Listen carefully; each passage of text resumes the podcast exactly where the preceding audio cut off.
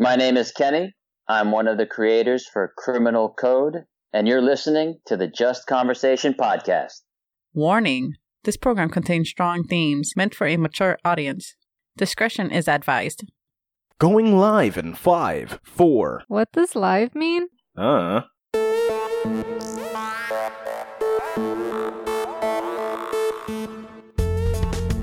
Welcome to the Just Conversation Podcast, the show where we ground humanity's most absurd and baffling ideas in childish ways.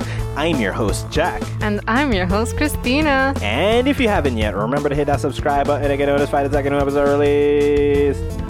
Also, this show is most enjoyable with a listening partner to share opinions and ideas on topics we discuss. Yeah, so find somebody you love, pull them next to you, and get ready to hate them as you guys argue about the topics you thought you'd never even discuss because they didn't cross your mind because we're too woke for you and you came here to get wokedied.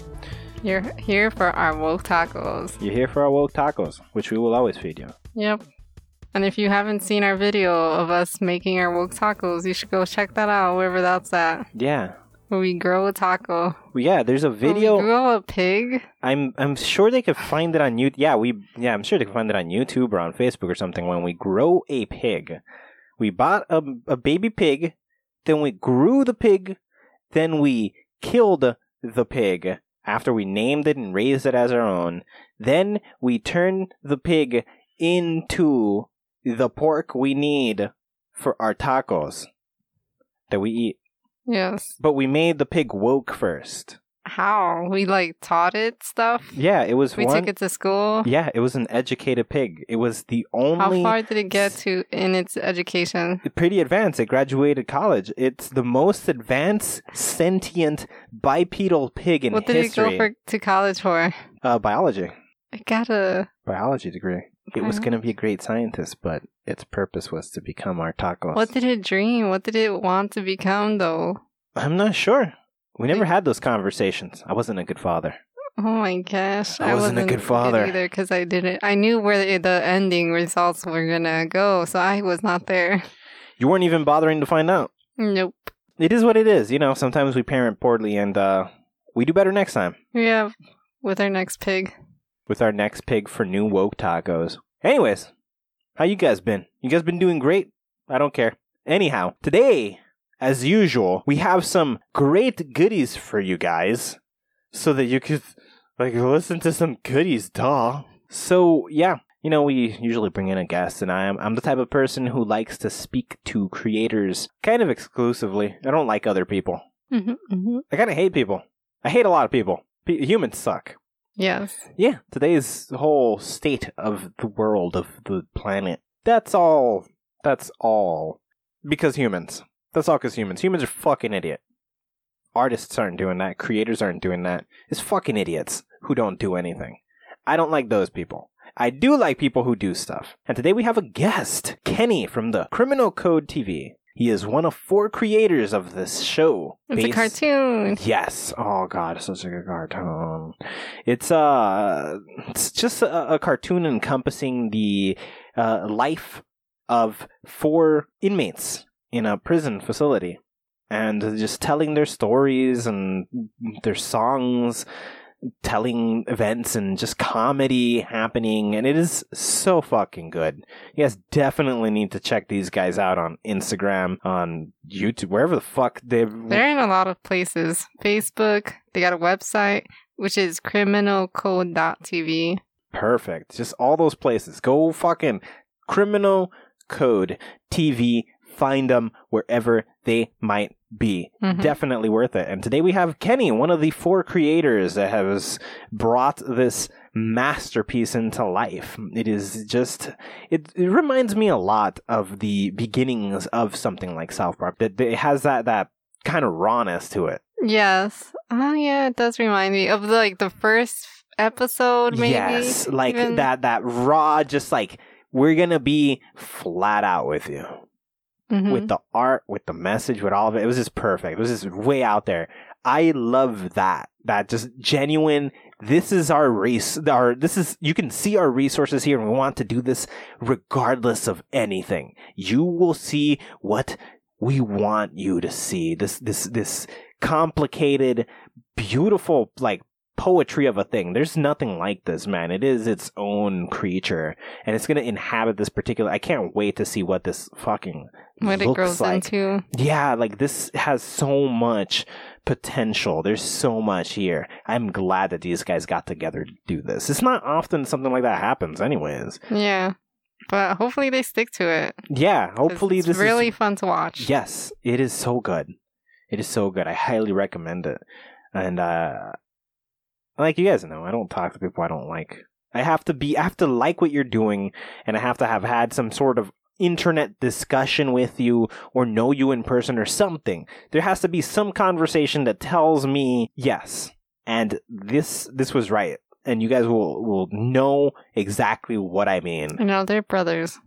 Yes, now he we're adopted brothers. they've adopted each other. Yes, now, now we're brothers forever ever. Hmm But no, this is definitely great. Kenny is astounding. I really enjoyed having him on. I hope you guys enjoy this conversation. We, as usual, you guys know how it goes. It it starts light, it gets deep, it gets light, it gets deep. We learn something along the way. People cry. We lose some along the way. Not everybody makes it to the other side. There's uh, regrets and wars and battles, and uh, eventually one of us slays the dragon and uh, claims the, the throne, and uh, the other one stays there angry, waiting for the sequel to get revenge.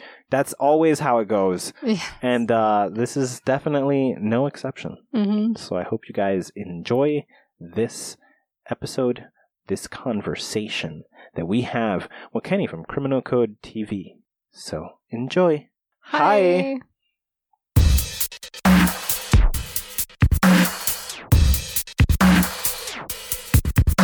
You know, we've known each other probably now for th- about three years. Fantastic. And you guys just decided to, to come and put projects together. And that's actually pretty awesome. When you could work with friends, there's something uh, particularly unique about that. Right. Like if you're. I, I, the mentality I come to it with, right? I never feel like a band. You, you know music, right? So uh, there's a band and they put up like an ad or something. And they're like, you know, I need a drummer. Like that's not going to be as good as the people who just went into a garage and learned how to play together. Correct. Yeah, because there's some some know, you- kind of merge there, right? Yeah, you build a camaraderie. exactly. There you go. That's exactly the right word. There's a camaraderie to working with people because there's also a level of comfort that comes along with it. I think it's more, yeah. I think comfort's the first, you know, first start because the more comfortable you are, you know, like even right now, you know, speaking with you, I'm immediately I'm comfortable. The the more creative uh, you can be in the things you do, the things you say. So yeah, no, comfort's a comfort's the the greatest start actually. Yeah, because how we got to you, you, you can't jump into any project and and feel.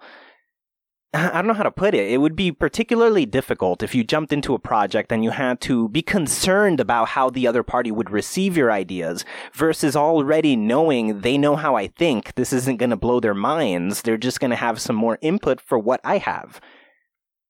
Right. It's, it's particularly interesting. I've worked with friends before, and I like it some of the time, but some of the time I do. I will say having that fresh outlook is also just as important, and that striking that balance is kind of difficult, isn't it? Yes, but then it's also you. You know, there there's balance, and then there's you know, sharing the same unique experience. You know, too. You know, it's a, experience. Sometimes you go through. Experience doesn't know any gender or you know know any race. You, you experience something so similar, and you end up coming together and you know creating a, a, a project like this, or just creating anything. It could be anything. Anything in you have the general, for real, then you for can real. identify with each other, and it just makes it that much better. Definitely. So, what uh, uh, related to this project itself? What's what's the main motivation? What excited you to do something like this in the first place, rather than a different thing? Well, you could have just gone into music. You could have decided to write a book. You decided. You, you guys collectively got together and opted into something particularly creative of all things. something not common in the creative world. You're, you're standing out alone as a group of four, nevertheless, not one of you. Usually an artist has an idea. You guys came together as a group and developed this project as a team. That is kind of impressive. Why? How? Like, how did the fuck did that happen? Well, you know, um, like I said, in terms of the experience, you know, we've we all had the the, the four of us, whether it's you know myself or or Bling or, or Jimmy or or Zoe. I was saying earlier about we have the same experience, you know. So unfortunately, bad decisions that we all made in in the past, uh, you know, brought us to you know serving a little time. That's how we met. Um, you know, so in, in, in, in spending time together in, uh, in, in the darkest times of your, your life, you end up, you know, coming together and, and seeking joy and, and seeking comfort. And as we grew our relationships together and hung out every single day because you, know, you live together. Um, you breathe together, you eat together. Uh, we were around things that you just can't script, you just can't see. Um, in the real world. Um, that's why we have songs that we made about, you know, whether it is, you know, about duck shit on the ground, for example. We actually have a song called Duck Shit. Yes, I saw that on yeah, your uh, the Criminal Code yeah, TV so, um Instagram. Criminal, criminal Code, yeah. So like where where we were where we were at, they had these uh, geeses and, and ducks all over the place because it promoted peace. But there's all these, you know, there's there's there's all these literally hundreds of ducks that are just shitting all over the place, and you just see the other guys and everything. They're just stepping in it. And I remember one day I'm out there and I was there with uh, Bling, and I'm like, I can't believe I'm here stepping in duck shit, you know. And then we have guys. We have a song that just came out. I actually wrote it. It's called "Tell Me," you know, "Tell Me Anything." You know, we had guys, you know, guys that were doing time that literally everyone's uh, is friends with a celebrity or everybody has a black card or everybody had a Lamborghini, just making stuff up. So, you know, it's all those different experiences where one day, um, and all of us got out at different times, you know, so one day we all, uh, we got together and we were like, man, could you imagine if people on the outside world could actually be exposed to what we actually see because you just can't script it. You know, so then we were 100%. like, but should, you know, should it be like a, an Orange is the New Black or should it be like a South Park or should it be like a Simpsons? You know, I mean, how do we go about doing it? And, you know, we were like, well, why can't it be a little bit of both? Like uh, Orange is the New Black meets South Park.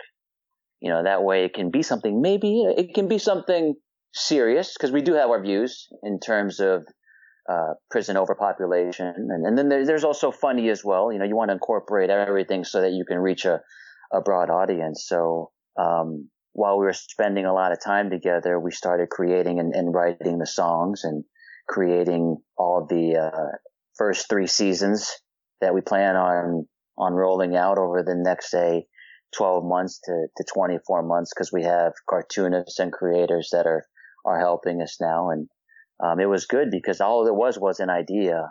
And then, um, by the time we all, by the time a couple of us started coming back to the, the real world, well, we had the right connection still and everything. And we slowly started putting it together. And then just recently we got onto, uh, Instagram once the first few videos were done. And, you know, right now we're, right now we're doing the music because that's easy to do. And now we're going to be working on some two to three minute uh, little episode segments. And, you know, if the traction goes right and if, uh, the timing is right with the higher powers out there, hopefully we can get some, some episodes in. But you know, like I was saying, and you and I were talking about in the beginning, it's that experience. Uh, because as you can see, the, you know, the four characters, you got two Asians and, uh, you know, two African Americans together and, you know, we have the same, it doesn't matter our religions or our race or anything. We have the same experience that, that brought an idea out. And none, none of us is leading, you know, even though you're speaking to me. If, if you wanted to talk to all four of us, we would have all four be here, be here with you, you know, but, um, you know, I'm just happy to be the one there. But I, when I'm speaking to, I know I'm speaking on, on behalf of the other guys too. But yeah, it's that experience that brought us. See, I love you know, that a lot. There's, there's, I, I, I like the approach you're taking here because first of all, I love the fact that you're saying that you're not leading, that it is a team effort, because at the end of the day, even if it's the four of yours idea, it still takes the animators, it still takes a cartoonist, it still takes, uh, there's an it takes an what what do they say? It takes a village to raise a child or something. It says this is your baby, and it takes a village to raise that baby, essentially. And you, yes, you need do it on your own. It's impossible. It's impossible. No. To, and people have this vision of I'm going to sit. I'm gonna invent this miracle thing that's going to be amazing. Everybody's going to love it, and it, you know something nobody's ever thought about. But that doesn't happen. That's why people fail at their dreams because they, they want to be selfish. They want all the attention and they don't want to do the work. But the work involves going to the people who've already done it, finding out how they've done it, how it worked, finding people who are doing the parts that you don't know how to do and bringing them into the thing together to make one machine, which is what you guys are essentially doing. You're developing this thing that's the criminal code is fantastic. Just what's already existing is some of the best things I've ever seen. It is great, and I know this is going to blow up into something astounding simply because of the originality behind it.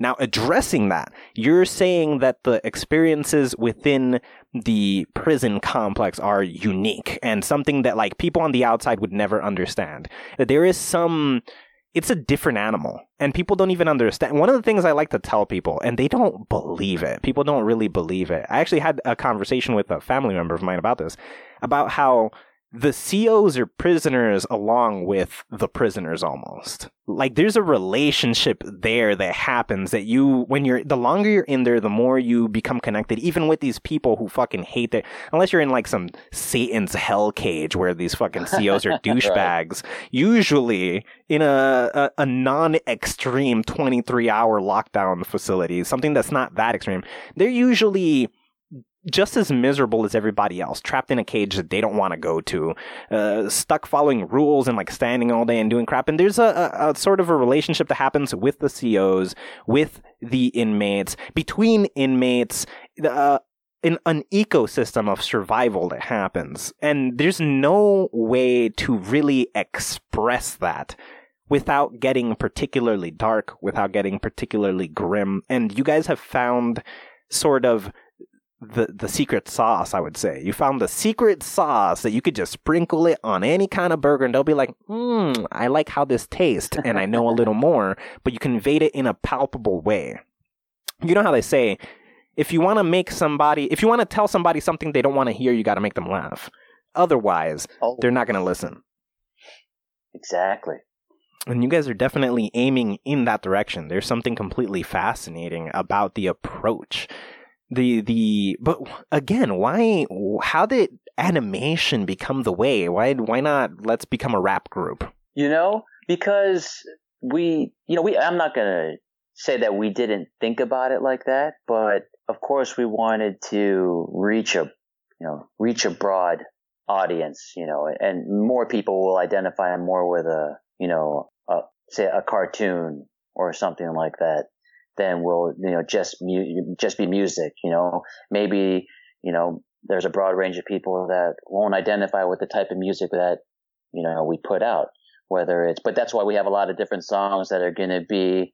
Uh, we, we have a little rapping in there, a, a little, you know, we got a, one that's going to be kind of country, you know, some slow songs. So we we wanted to do something that would you know, reach out to a, a, broad base of people. So then that's where the, some type of a, a TV show or, or a cartoon, you know, would come in because, you know, everybody knows a, South Park, you know, everybody knows a, Simpsons or the Family Guy. So we wanted to be able to re- uh, reach out to a broad range of, of people. And we thought that some type of a, a cartoon would, would be a, a good avenue. And also with cartoons, it's, like you said, if you can do it right and it's funny, people laugh, you know, they're gonna, they're gonna come. But you know, also, and then we're thinking, well, this is prison. You know, not everyone's a prisoner, but then, you know, I think about it, you know, we were, you know, we did the statistics, you know, millions of people are released from whether it's federal prisons or state prisons. And all that means is there's tens of millions of people that can identify because their family members were in prison. And if you have family members, like, for example, you know, my family or any of Bling's or Jimmy's family, they did the time with you. Yeah, you know, percent. Um, yeah, they did the time with you, so it they they can identify. That's well, uh, so that's that's so ended up there. beautiful that you would word it that way. That is that goes back to what I was saying. People, this is just no way to express the full complexity of what's happening. Like, yes, you might be the person in the prison, but that doesn't mean that everybody doesn't feel that they are trapped somehow as a result of the circumstance. Yeah, I mean, I can tell you right now. I can tell you right now. My, you know, I think that my parents, my brother, my sister, they cried more than I cried. I can And I attest one to that there. being the case. I think that happens in most because when we when Yeah. we enter the situation, we are like it is what it is. We're there, you know. It's like what am I gonna do? I just gotta run out the clock.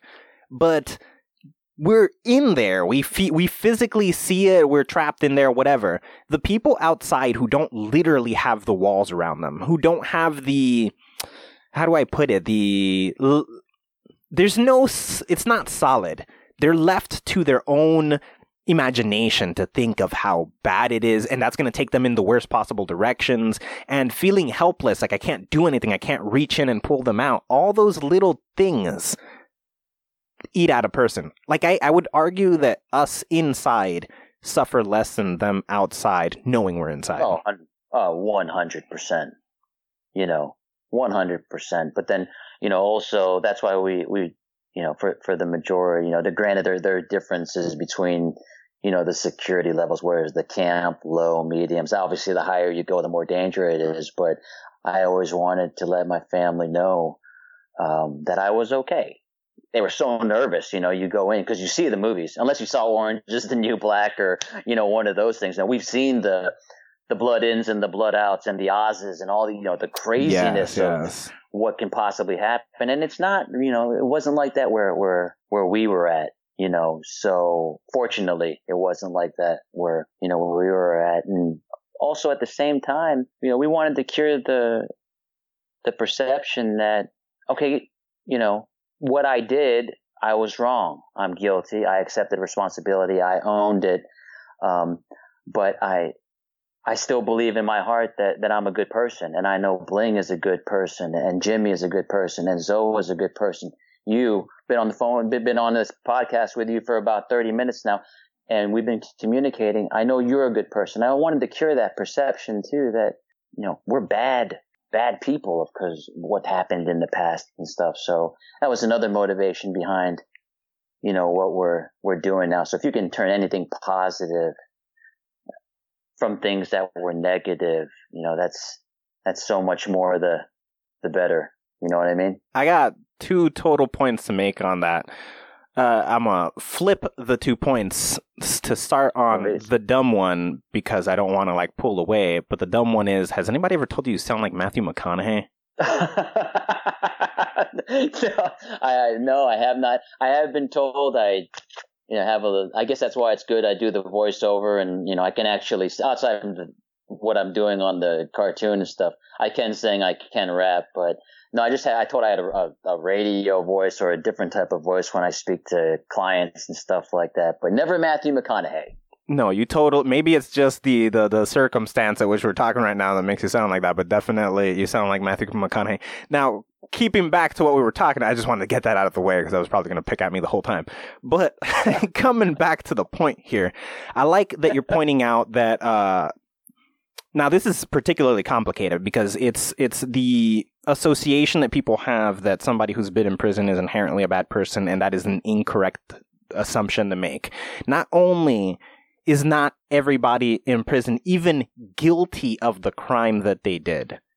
But some people guilty of the crime that they did did it for a reason that is consequentially superior to whatever the action they did was. What if you don't have money? What if you desperately needed the medication for your mom? You broke into the pharmacy, you stole it, got it to her, they found you later, but your mom fucking survived. You know, like there's we don't think of these little nuanced things that could take place leading for somebody to do something that the law deems wrong, but the law put you in a position to do something that you needed to do for the sake of survival. Because ultimately, survival is the fuel for everything. Rules are put, Yes, and people only break rules in the name. Nobody wakes up one day and they're like, I'm gonna commit a crime today. Just for the fucks of it. Like, nobody has ever in a million billion years. And if they have, that person should be locked away forever.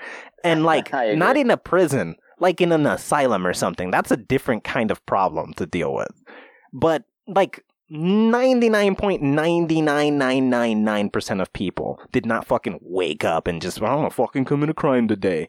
No, you just, there was circumstances that were there, whether it was literal in the moment survival or whether it was social survival. Like maybe you're raised in a situation where this is all you know and these are the only tools you have. And if you want the fucking thing, you gotta go through these steps to get to it. And that's the only way. Maybe it's, hey, I wanted a PlayStation, but you know, I'm a kid. I don't have the money. My parents aren't giving me the money. All my homies have it. So now, in order to survive in my social structure, just to be accepted, I have to do something that's, yeah, it's illegal. Yeah, it's fucking stupid. You don't need your social structure, especially if it puts you in such a situation. But we have to comprehend the nuanced motivations that make a person do what they do. That's just a kid. He's not a bad person, but like most people, he wants to fit in. And it's a desperate want to fit in to the point that he was all right with doing something sketchy because Mm. something in his head told him that he needs to fit in. He's not a bad person. He's not like, I'm gonna fucking steal a PlayStation because I fucking want a PlayStation for PlayStation's sake.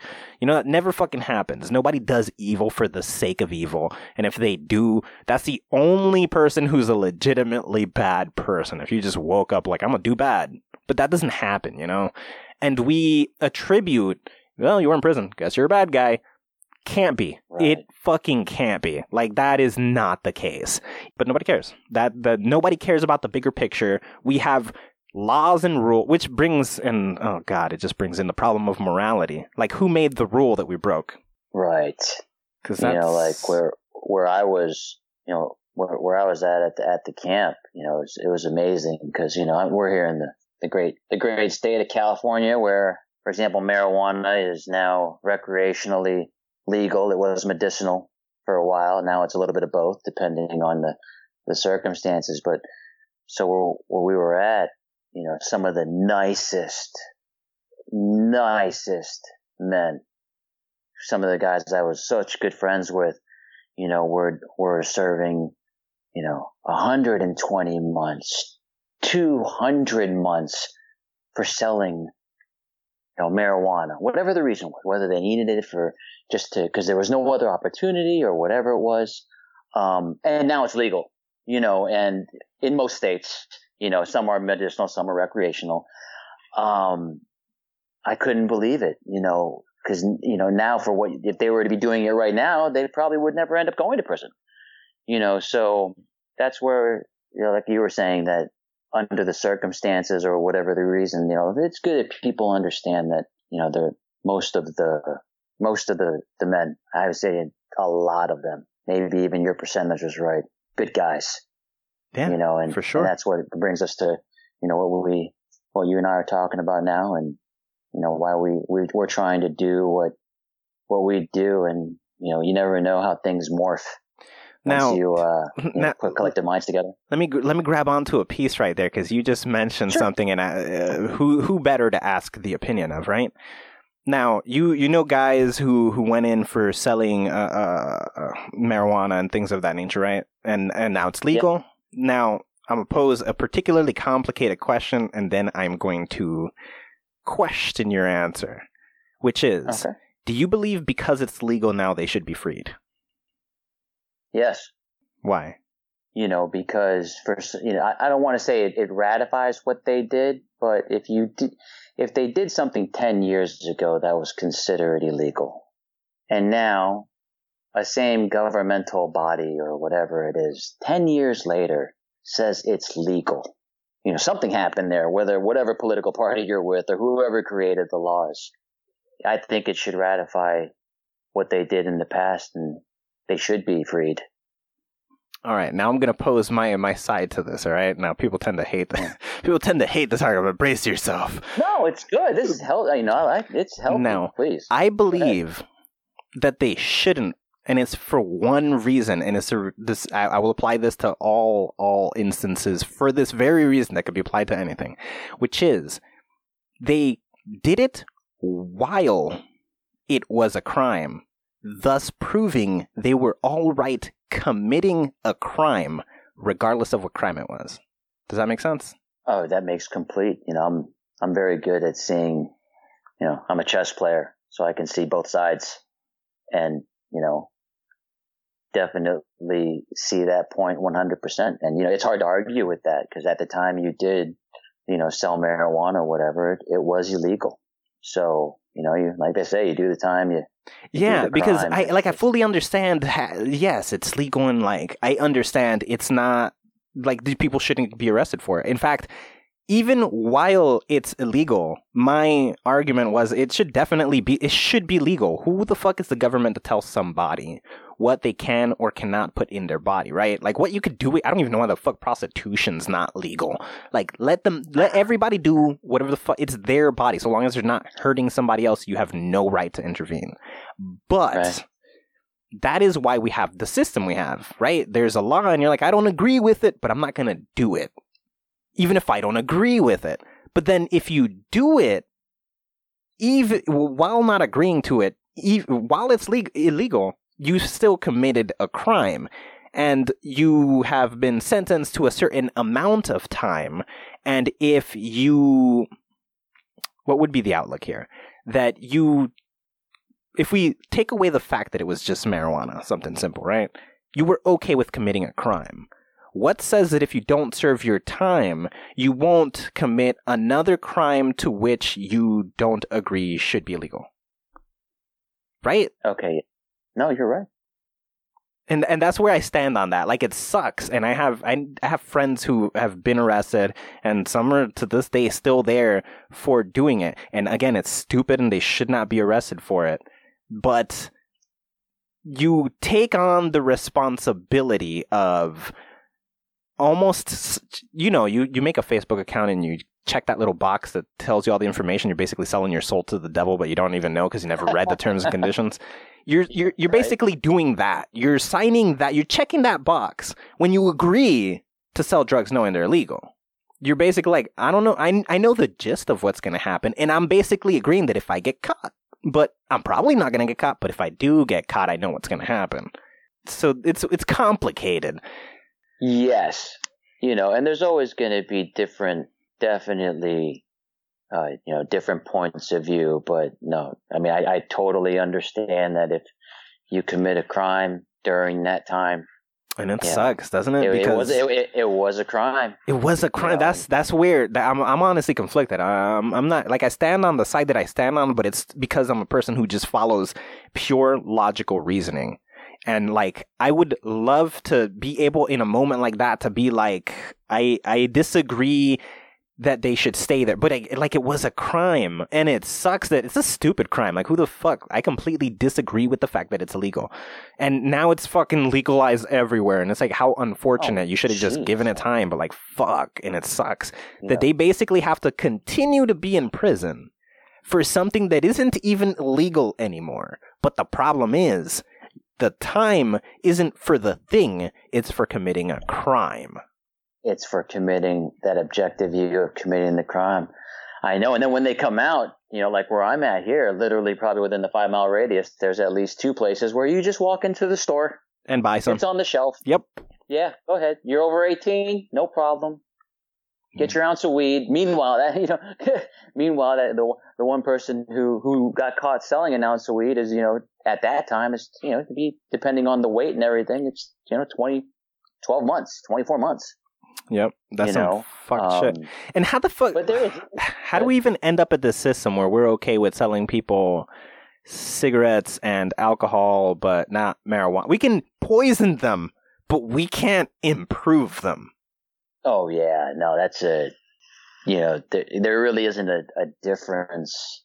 You know, you, you look at the marijuanas, the alcohols, and the cigarettes. There just really isn't a, a difference in terms of the, the substance and everything like that. And even marijuana has, you know, medicinal properties, at least according to the state governments, maybe not the federal government. It's ironic that they had the first, uh, medicinal programs out there, you know, but, you know, it's, it's a, it's amazing that, you know, it took this long for marijuana to get where, where it's at. But that's just the, you know, that's the, that's the, the game, right? You. You know, they, they choose. They pick and choose. See, fuck that. Nope. I will not eat that. I disagree, and that is because they have taught us to be fucking ignorant. They took look, man. Yeah. They took civics out of schools for a reason.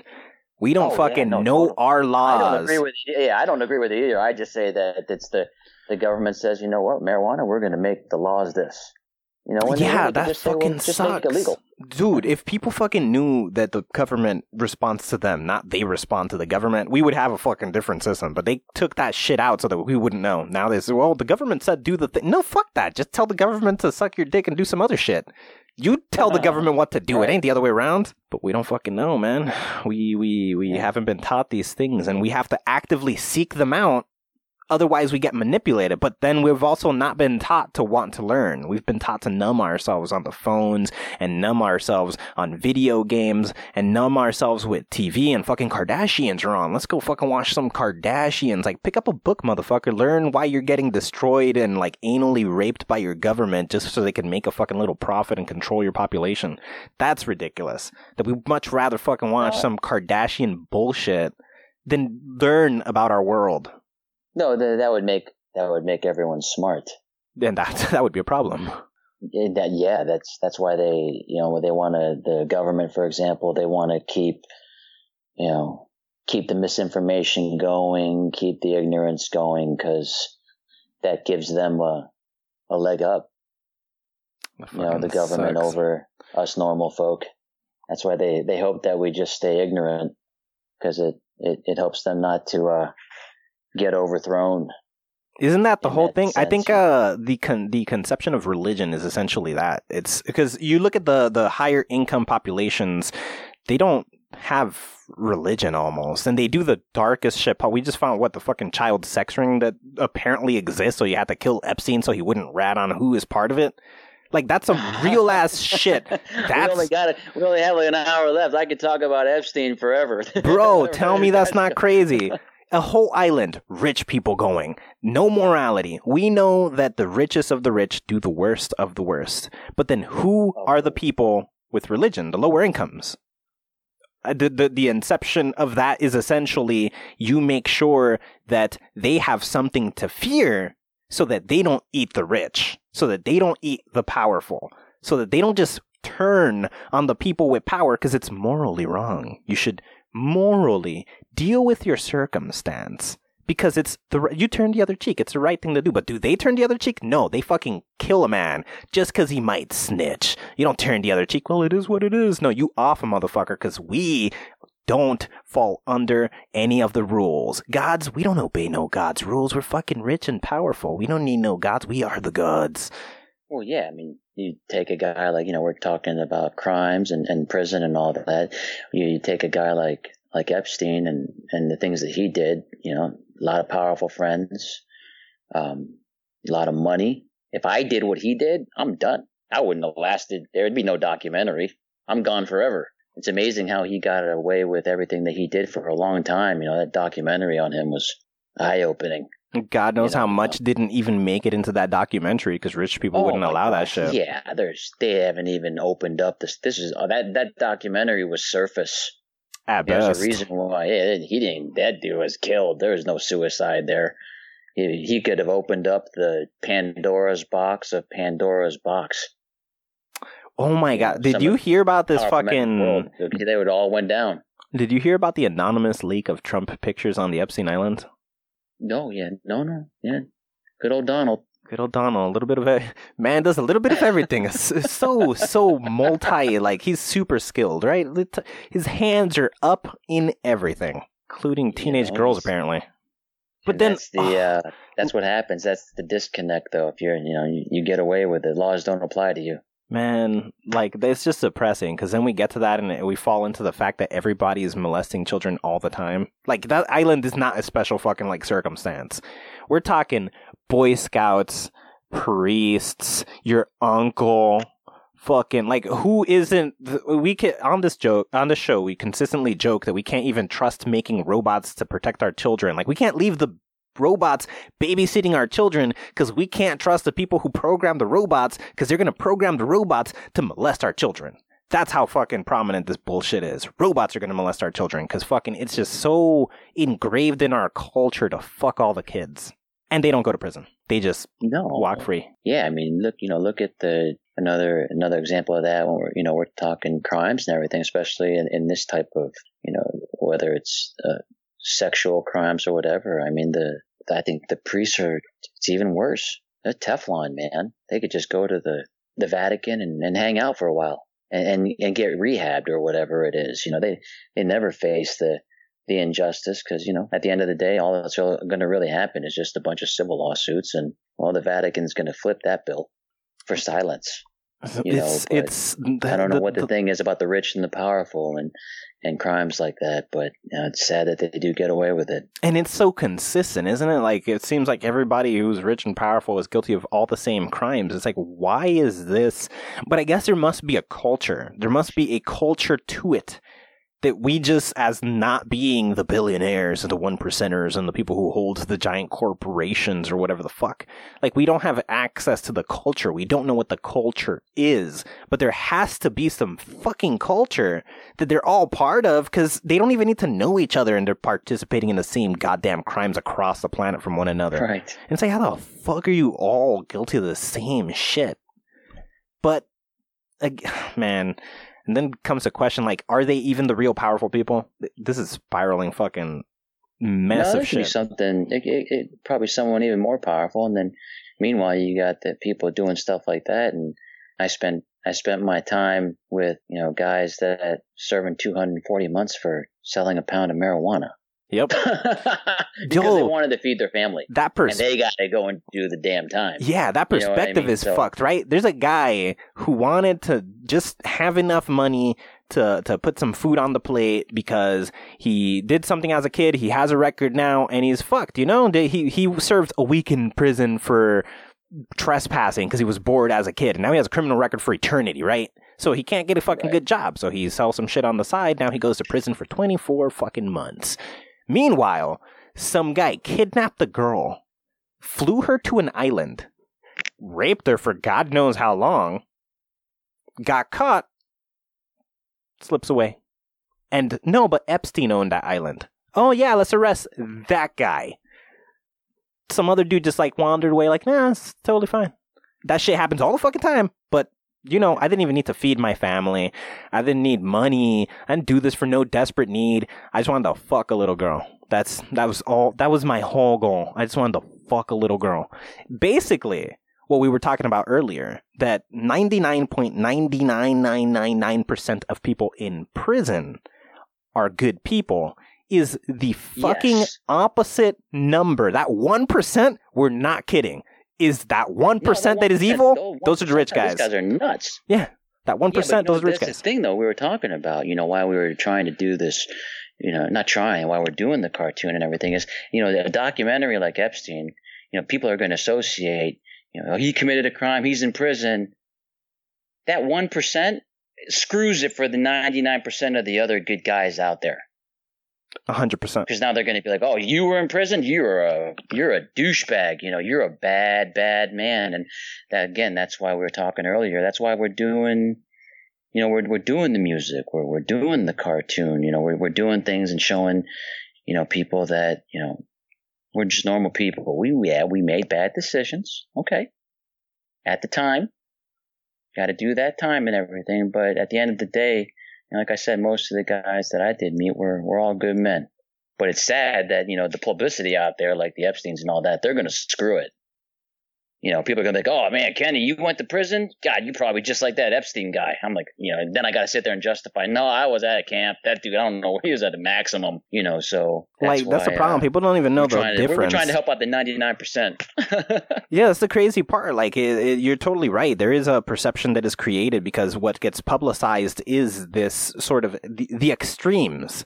The extremes get publicized. Meanwhile, we have no. It's okay. Circumstance in the United States today, right? We got fucking police brutality and this shit and that shit. And right now, because it's beneficial to the narrative, the majority of cops are crooked. But if you look at NPRs and things like that, the people who don't sensationalize media but also get the least amount of listens and views, they're talking about both sides. There's some police brutality going on to cover up the police brutality that was being protested or whatever fuck they think they're doing. But there were the cases where the cops were peacefully protesting with the civilians. But that doesn't make it onto the fucking news. No, Because that's not, the because that- 1%. that's boring, Jack. Yeah, the 1% That's fucks it for the majority. you know, they, they want to just show the, the ones that are causing the ruckus and everything like that. You know, that, that, what's the fun in showing the police that are protesting with others?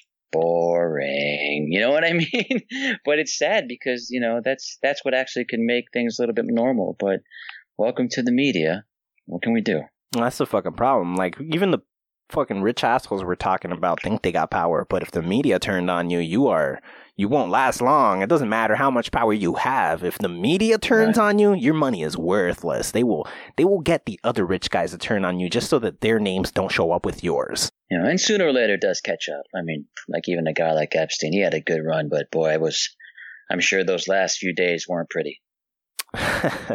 I'm Yeah. very positive they weren't. Same thing with this cop that fucking kneeled on um, oh. George Floyd. Jesus. Poor bastard. you know, we're talking crimes and everything. I remember uh, the first time I saw the the video of Derek Chauvin and his knee on that on George Floyd's neck. And I I think it was the next day I saw it on TV. I was like, oh man, there goes the there goes the neighborhood. Word. You know, Yep. um, because I remember I was still I'm I'm 43 now. I remember, uh, you know, the time the four police officers were acquitted for, you know, the Rodney King, and just what ruckus that caused, and and that was just you know what what ruckus that caused in in L.A. You know, that wasn't there wasn't too much total domestic disturbance from that. It was really a Southern California thing, where this one just it, it, it was so bad. It, it, you know, you don't even just see protests in the United States. You know, people are talking about it in other countries as well. You know, that's how, that's how crazy that situation was. I just didn't think it would get this bad, but I knew it was going to be at least equivalent. And this is definitely next level. This is so far, but oh my god, uh, it's so exhausting though. Like in these times, these times, these fucked up moments, when we have these high emotions running, we lose reason, and then we behave hastily and we do things that are not beneficial the same thing, the same argument I have for Trump is happening with this race problem. Now, I'll mm-hmm. inform you on that. I think Trump is the greatest thing that's ever happened to the presidency. Not because I think Trump is a good guy, don't get me wrong. He is a douchebag and an asshole. Do, do tell. I got to hear this one. But the reason he is the most important thing that's ever happened is because we have learned more in less time with him present than we have with all the other people who were allegedly doing good. Kids in Cages, that started in 1996, signed into the bill by President Bill Clinton. That means he kept it a secret. That means Bush kept it a secret. That means Obama kept it a secret. And it got to Trump, who can't shut the fuck up because he doesn't have a mute button. And then we found out about it. Now, he didn't want to do anything good about it, but he couldn't shut the fuck up about it. And suddenly we knew that was a problem. He did something good, even if he didn't do anything good. You get my point? I, a hundred percent. Yes. And then we have the whole we're going to impeach him. We always, we've been told, one of the few things we get told by media in school is so fucking wrong, which is a president gets impeached, he's done for. He's going to be removed from office. And that could be done by Congress and that could be done by Senate. And we found out that is fucking bullshit. No, Right. you don't have the power as a people to convince them to do that. But now we fucking know. Now there's more reason to vote at the election. But we thought that was how it worked. We didn't have to impeach anybody in our lifetime. But now we did. And we suddenly realize, oh, fuck, we were lied to. We just found out something new. And he does this with so many fucking things. He just doesn't shut the fuck up and he keeps talking and he sort of keeps showing us holes in the system that all the other presidents were abusing but covering up nicely so we never knew they existed. And there's something about this fucking off the wall maniac that keeps doing whatever he wants that informs us. That's why I think he's the greatest thing ever. Now, voting him out this coming election would be problematic because people are too emotional. So, similar to how uh, when they were signing the bill for the kids in the cages, separating them from the parents, right? So we didn't want the kids to go to a adult prison. That's wrong. So this man, they present him a bill, and he says, "I don't want to sign the bill." That's some Democratic bullshit. And then the Democrats, just because they hate Trump, jump on and no, you're gonna fucking sign it. Make him sign it. Okay, so he did sign it. Little do they know that wasn't even a Democrat bill he was signing. He was just using the fact that you guys want him to do opposite of whatever he says.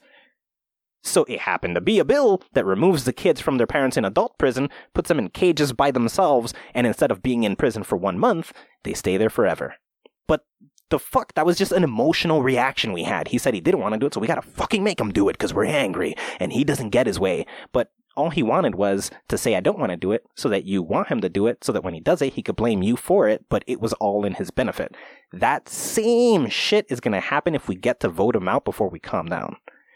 We're going to make drastic changes just to, quote, correct, unquote, whatever it is he did, and we're going to make shit worse.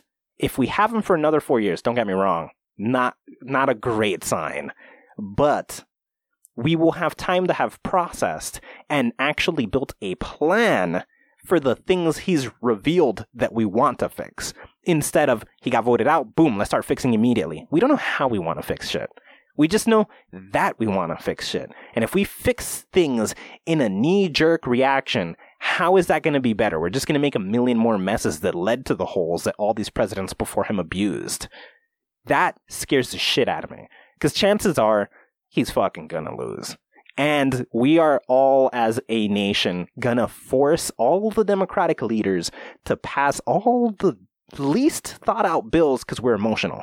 So long as something gets done, I don't give a fuck what gets done. And that emotion is gonna run rampant, and we're not gonna know what the fuck the consequences are gonna be until 20 years down the line and all our children are fucked because some dictator actually took over because we opened a way for it that shit's what's really going to happen. And that's exactly what's happening with this race situation that's happening. People are freaking the fuck out. Take down the statues, you know, and I get it. It's a symbol of hate. It's a symbol of, but what else do you have to remind you that those situations happened? It's not in school. Right. You're not looking at the books yourselves. If you take away the only proof left that it ever happened, what's going to remind your future generations that it ever took place? Nothing some asshole can just invent it all over again and they won't know it's happening because they have no point of reference. They'll just be duped into it all over again. What stops some new ver- it went from slavery to the criminal industrial complex. Who tells us that this new fucking wave isn't going to do the next natural evolution of this shit? You know, and only time will I'll tell you that, Jack. Only time will tell what's going to be the byproduct of of what's going now. And, you know, I totally agree in terms of, um, removing, I don't want to say removing, I don't, I don't even say Trump, but removing, you look at historically, anytime the world is in crisis or we're in times of war, removing a sitting president can do more harm, regardless of who they are, you know, than, than if you keep them there, you know, so no, I'm in total, you know, total agreement you know, good or bad, you know, right now there's no mistake, you know, we're, this is a domestic type of war that's going on. So we got to try to, you know, fix with what we got and bring in a whole new group of, of leadership. But again, we have to wait and see. And you are right. I mean, chances are, even the other day I was watching this thing on, on Fox News with, with Trump and, you know, you would have thought when he was talking to, was it, was it Tucker Carl? I can't remember who the interviewer was. I'm drawing a blank right now, but it's almost like he was insinuating or conceding that, you know, he might lose, you know, he could lose the election because people just don't like me. I recall he was saying, you know, so yeah, we got to wait and wait and see, you know, right now these are definitely shaky, shaky times. you know, that we're Tell me about it. that we're in, and I'm saying that so lightly. Yeah, yeah a little bit more than shaky. Yeah, it's I- definitely way more than shake it. We've uh, this is fucking Stephen. 2020 is the 2020 is unbelievable. I'll yeah, yeah. This is a, uh fucked up, lopsided Stephen King novel. what the hell just happened in the 20 and you know once march hit like the shit hit the fan No, dude. A lot of people forget about the beginning of this fucking year when the first four days Trump bombed a fucking military leader from a different country. Like that shit happened yeah. day four. We were just right off fucking beginning of the year. Yeah, fuck it. Let's bomb world leaders. It's fine. That was just fucking first week. Why not? Let's let's completely wreck an entire military and turn a whole fucking country on us. Sure, whatever. Forest fires as soon as fucking winter happened to us, Australia just lit up. They're fucking dying over there since fucking January through February on fire hard. We ran out of firefighters to send. So it was like going good. And then fucking the spread of the virus. Oh shit, we got another problem coming, but that is that it? Nope. Now shutdowns. Everybody's gonna go crazy inside. That's another oh was that it? Did we hit the line? Nope. Time to destroy the economy. That's gonna go down the drain too. Somewhere in the middle of that, fucking NASA and the Pentagon released the videos that they made classified about aliens that we just didn't address, and they're like, we don't know what the fuck it is. We thought we would figure it out. We don't. Public let us know. But the public forgot. And then somewhere in the middle of that, fucking giant killer wasps showed up to fucking wage war on humans or whatever the fuck was it. Maybe they were the aliens that we saw. I don't fucking know. the murder hornets Yeah, the fucking murder hornets. And like, what stops the alien invasion from fucking happening? No, fucking nothing. Nothing. That would be the least bad thing that's happened this year. oh don't forget the second wave of Oh yeah, covid-19 and that's, already coming. It was picking up to in come spots. in the wintertime but you know we're why wait right yeah, it's already. So why wait? Exactly, it's already picking up in some spots.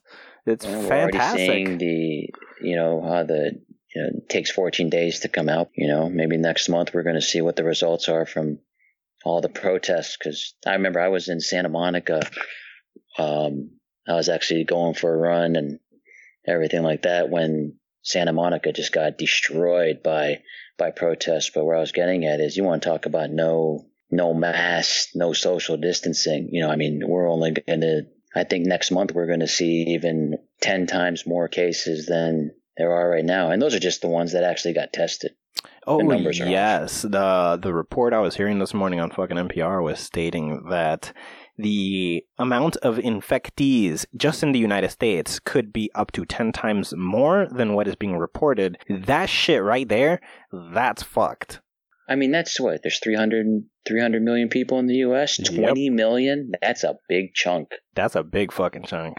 But You know, we're going to hit the 50% mark before we, Oh, we even oh, know it. Hell maybe yeah. that's the only, unless there's a vaccine or anything, maybe that's the only way to get rid of it is to have everyone get it. No, I mean, terrible. yeah, fair enough. I see what you mean because at the end of the day, they're saying a vaccine in a year or two at this rate before the year ends, the entire country got it. Yeah. Now, on on those lines, along those lines, interesting question. I've I've been asking this to anybody I fucking talk to because it has fascinated me that the answer has been the same across the board. Have you Sure. met anybody with corona? Yes. You have. Yes. Holy shit! You are the first person to say that. What the I can fuck? honestly say, I can honestly say that I have one of my, and it's a, a second degree person, but Oh Um, no no my no no no! My, Do my you? sister's in no, I I- I know them as a personally. I met them through my sister because they're in nursing school together. But one of my sister's friends got uh, COVID COVID nineteen from doing clinicals at nursing school. You were told you know, so- this? Did you or did you talk to them after they got it? No, I I don't want to say I talked to. I knew the I knew the person before they got it, but you know, right now they're in isolation. So you've heard that they got it. No, my sister told me that her friend got COVID nineteen. Do you From doing clinicals at personally have has anybody told have do you, have you know anybody any of you your immediate closest people gotten it? that I've spoke to personally? No. I know people that, you know, for example, that got COVID 19, but I haven't talked to them while they had COVID 19. See what I'm saying? Yes, yes, yes, yes, yes. Because that, see, that's that right there. That seems to be the common answer. We all know bodies who, who know somebody, or we know someone who has it, but we've only found out that they have it through social media. Well, like we haven't had a conversation with a single human who's had it. And that Oh, okay. seems to be an interesting pattern that I have noticed. Everybody knows about somebody who knows somebody who got it. Nobody is directly in contact with anybody who got it. I've not met a single soul. Yeah, I can honestly say no. That's strange, right? I, I found that completely weird. But then it, I guess it kind of, I guess it kind of lines up with what they're telling us that like most people don't even fucking show symptoms. Chances are we're interacting with people who have it and don't even fucking know. And that's pretty fucked up. And we don't even know though in terms of the transferability of it. It's a, literally a new virus. So I mean, And it's not even at this point. It's not even the same virus, right? There's what No, it just keeps changing, changing. Oh fuck! It keeps changing. There's the one that began right. It's fucking attacking old people, but then within like a week or two, it changed, and people with diabetes were a fucking risk. And then changed again. It's like if you're obese, you're fucked too. But then, okay, fuck all those statistics. If you're young, anybody who's from a newborn to like 10 years old, you're fucking in danger now. And it's like, there's that fucking strain that popped up, and all it does is fucking give you heart problem. It gives you heart disease. It doesn't not, it, that doesn't even have shit to do with your fucking respiratory system. It just evolved into some whole other shit that'll give you heart disease. What no, is and if it, this? and if it's not even, you know, they haven't even declared if it's airborne or not yet. So wait till it's airborne. That's the really the craziest fucking part because at the beginning they said we can contract it by touching surfaces, right? Meanwhile, these giant protests have happened. Like right now, they've said, contrary to that first, that whatever strains are most common now aren't transferred through contact with things. So if somebody touches the thing, it doesn't survive there, and Mm. you don't get it by touching the thing. Now we have all the, they said, you know, close proximity and communication with people. We have these giant mountain protests where more than half of people aren't social distancing and don't have masks. It's been three fucking weeks and we have no spike in those cases. Meanwhile, in these Mhm. southern countries where people have mad ground around them, they have like their property is huge before their fucking neighbor. They're not going anywhere. These people are catching it in their home. Is it fucking Yeah. airborne over there? Is the strain in the south different than the strain here in the north? Like, what the fuck is going on? I just don't think the, you know, like the protests and all that people are getting, you know, tested yet. You know, close proximity is obviously happening. You know, we're first here, we're talking about prisons. You know, that's why we even have a song that's, uh, it's called Silent Killer. It's about COVID 19, you know, the, the close proximity of people within the prison systems. That's why they're letting people out because there's no social distancing. You know, you're literally on top of each other. Um, you know, is, is there a, uh, is there a pass because we're we're protesting? No, man. We just people aren't getting tested. Yeah, yeah, no fair testing. enough, fair enough. But then we're to assume that the majority of all these people might have gotten it and aren't uh, passing it amongst one another. Not that they're not passing it, but they have lack of symptoms. A total and complete Right. lack of symptoms going on. And that is oh my god, this is what is this? This is the uh, the statistics of where it's at. I'm looking at some fucking Jesus, I don't even know. Are those different fucking strains? How is it spreading so differently? Oh my god, I'm looking at a chart right now where it looks like it's spread differently everywhere all the time. That's fucking weird as hell. It's just in mass in some places, like quickly spreading, and then in others it seems like they're popping up in completely different positions and locations that they are not even coming in con- this is fucking weird. But who the hell even knows how this is happening? My my bet is that all of the previous things that have happened to this year are probably one event, and we're only thinking they're different events. We're seeing these murder hornets, and we saw the alien spaceships that they released and don't know what it is, but in reality, what showed up in those alien spaceships was a microscopic alien that we now know as COVID. And that's what the murder wasps showed up to murder, but they couldn't handle it because New York bees started jumping them, thinking that they were after the New York bees. And so what we're really dealing with is an alien that came from another planet or some fucking shit. Because there's no fucking way. I don't know. That makes sense to me. I'm gonna make a conspiracy like that, and then I'm gonna sell it to everybody because that's the only explanation I can think of. you know, but and the thing is though, you never know. You could be you could be right. That'd be the craziest thing to be right about. It came out of nowhere. All right, this wasn't like some organic. This shit just came out of nowhere. It's like on Monday there was no COVID. On Tuesday, all of a sudden there's COVID. You know, so we we, we don't, you know, we don't know. But if there, that's why we we, we made that song up called Silent Killer because it's it's literally it, there's there's no isolation, man. You're gonna get it. You're gonna get it. I think a lot of people already have it. They're just not, um, like you said, they're not showing symptoms or they're not they're not getting tested Yeah, it might just be too early for some people, and some people might just have it, not have symptoms, and be passing it to the people who will get it. Right. And if you're you don't have the right respiratory system or if your immune system's weak, you know, um it's not gonna end well. Yeah, it's kind of fucked. Well, on on that note, do do situations like this make it when you're being creative? Like, do do you put the emotions you get from these high intensity situations into your work when you're thinking up something creative? The the riots and Yes. the police brutality and the political situation and this fucking nuts disease is this common for you just to like it leaks into your art, right? You know, it it, it does. It, it definitely um you know, it definitely brought more awareness to us in terms of how our views are on how the BOP doesn't give two forgive my language. They don't give two ball sacks about the prisoners. Number one, you know, um, you know, in, in, terms of that's why we have the the music and everything. Because if you if you've been to prison, we're all on top of each other. You know, you share the same toilet seats, the same showers. I mean, you know, it, you're you're gonna it's gonna happen. And you know, we saw the one they had this one video on TMZ of one of the inmates who had a a, uh, a burner cell phone that was recording. He had his mask on and he was saying, "Oh man, the, the BOP is just going to let me die here and everything." And you know, we were that that that kind of brought us to the point. You know, Jimmy came up to me one day and was like, "Hey, let's make a song about you know COVID nineteen and everything." So we did. You know, but there's also a, a, a, a thing about it in terms of, you know, free the,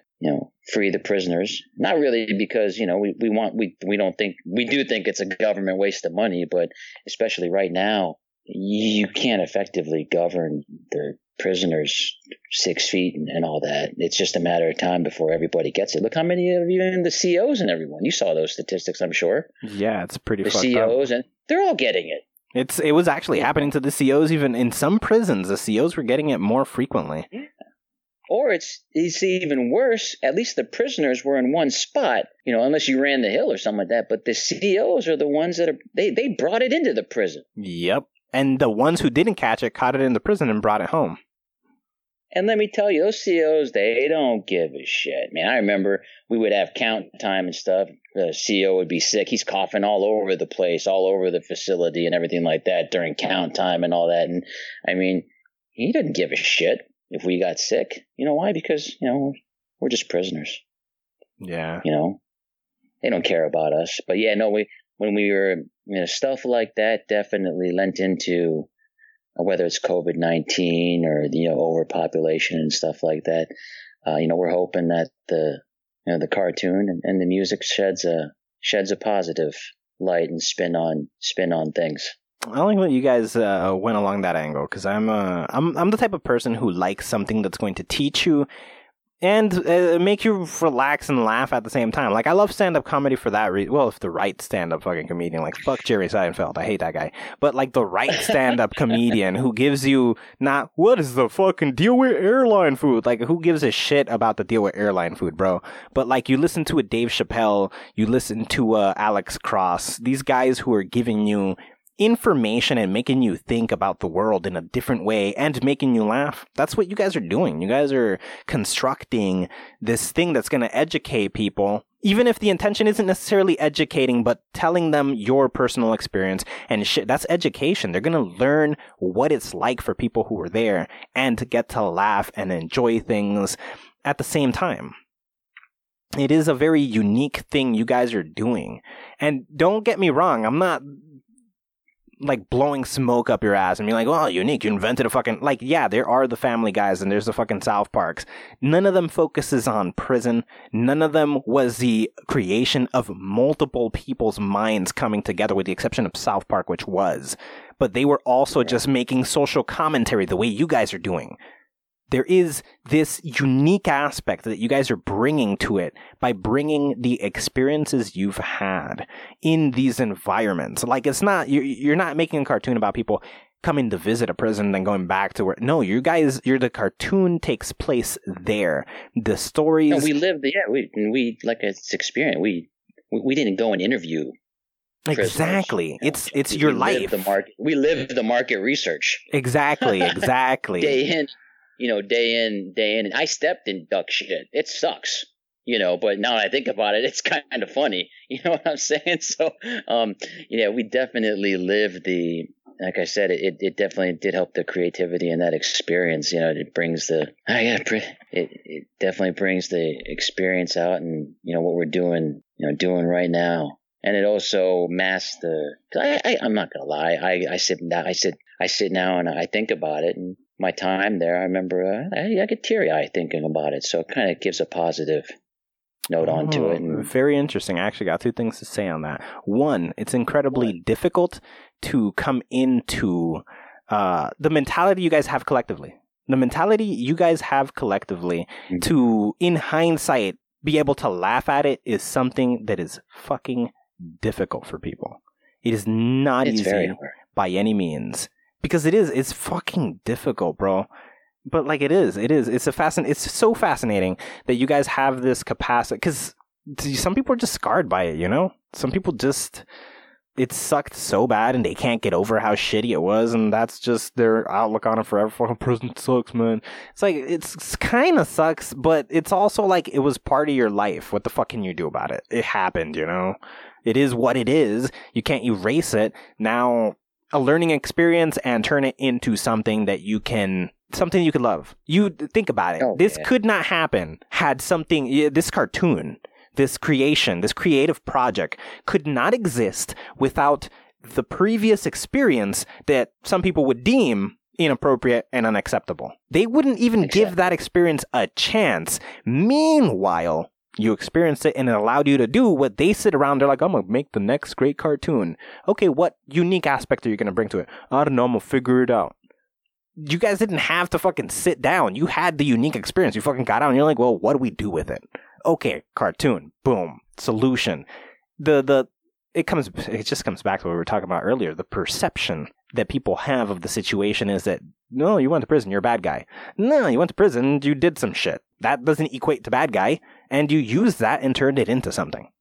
That is wielding the weapon you have the right way rather than just having a weapon fucking throwing it at the bad. Like you got a gun, don't fucking throw the gun at the bad guy. You know what? What the fuck is the point? Why are you tossing the fucking gun? You used the gun. You used the gun. That's the show. You got the ammunition. That's the experience. Now you use the gun. That is the show. You learned how to use the tools you had. Not fucking bad guys coming. Hit him with the fucking gun. So what the fuck?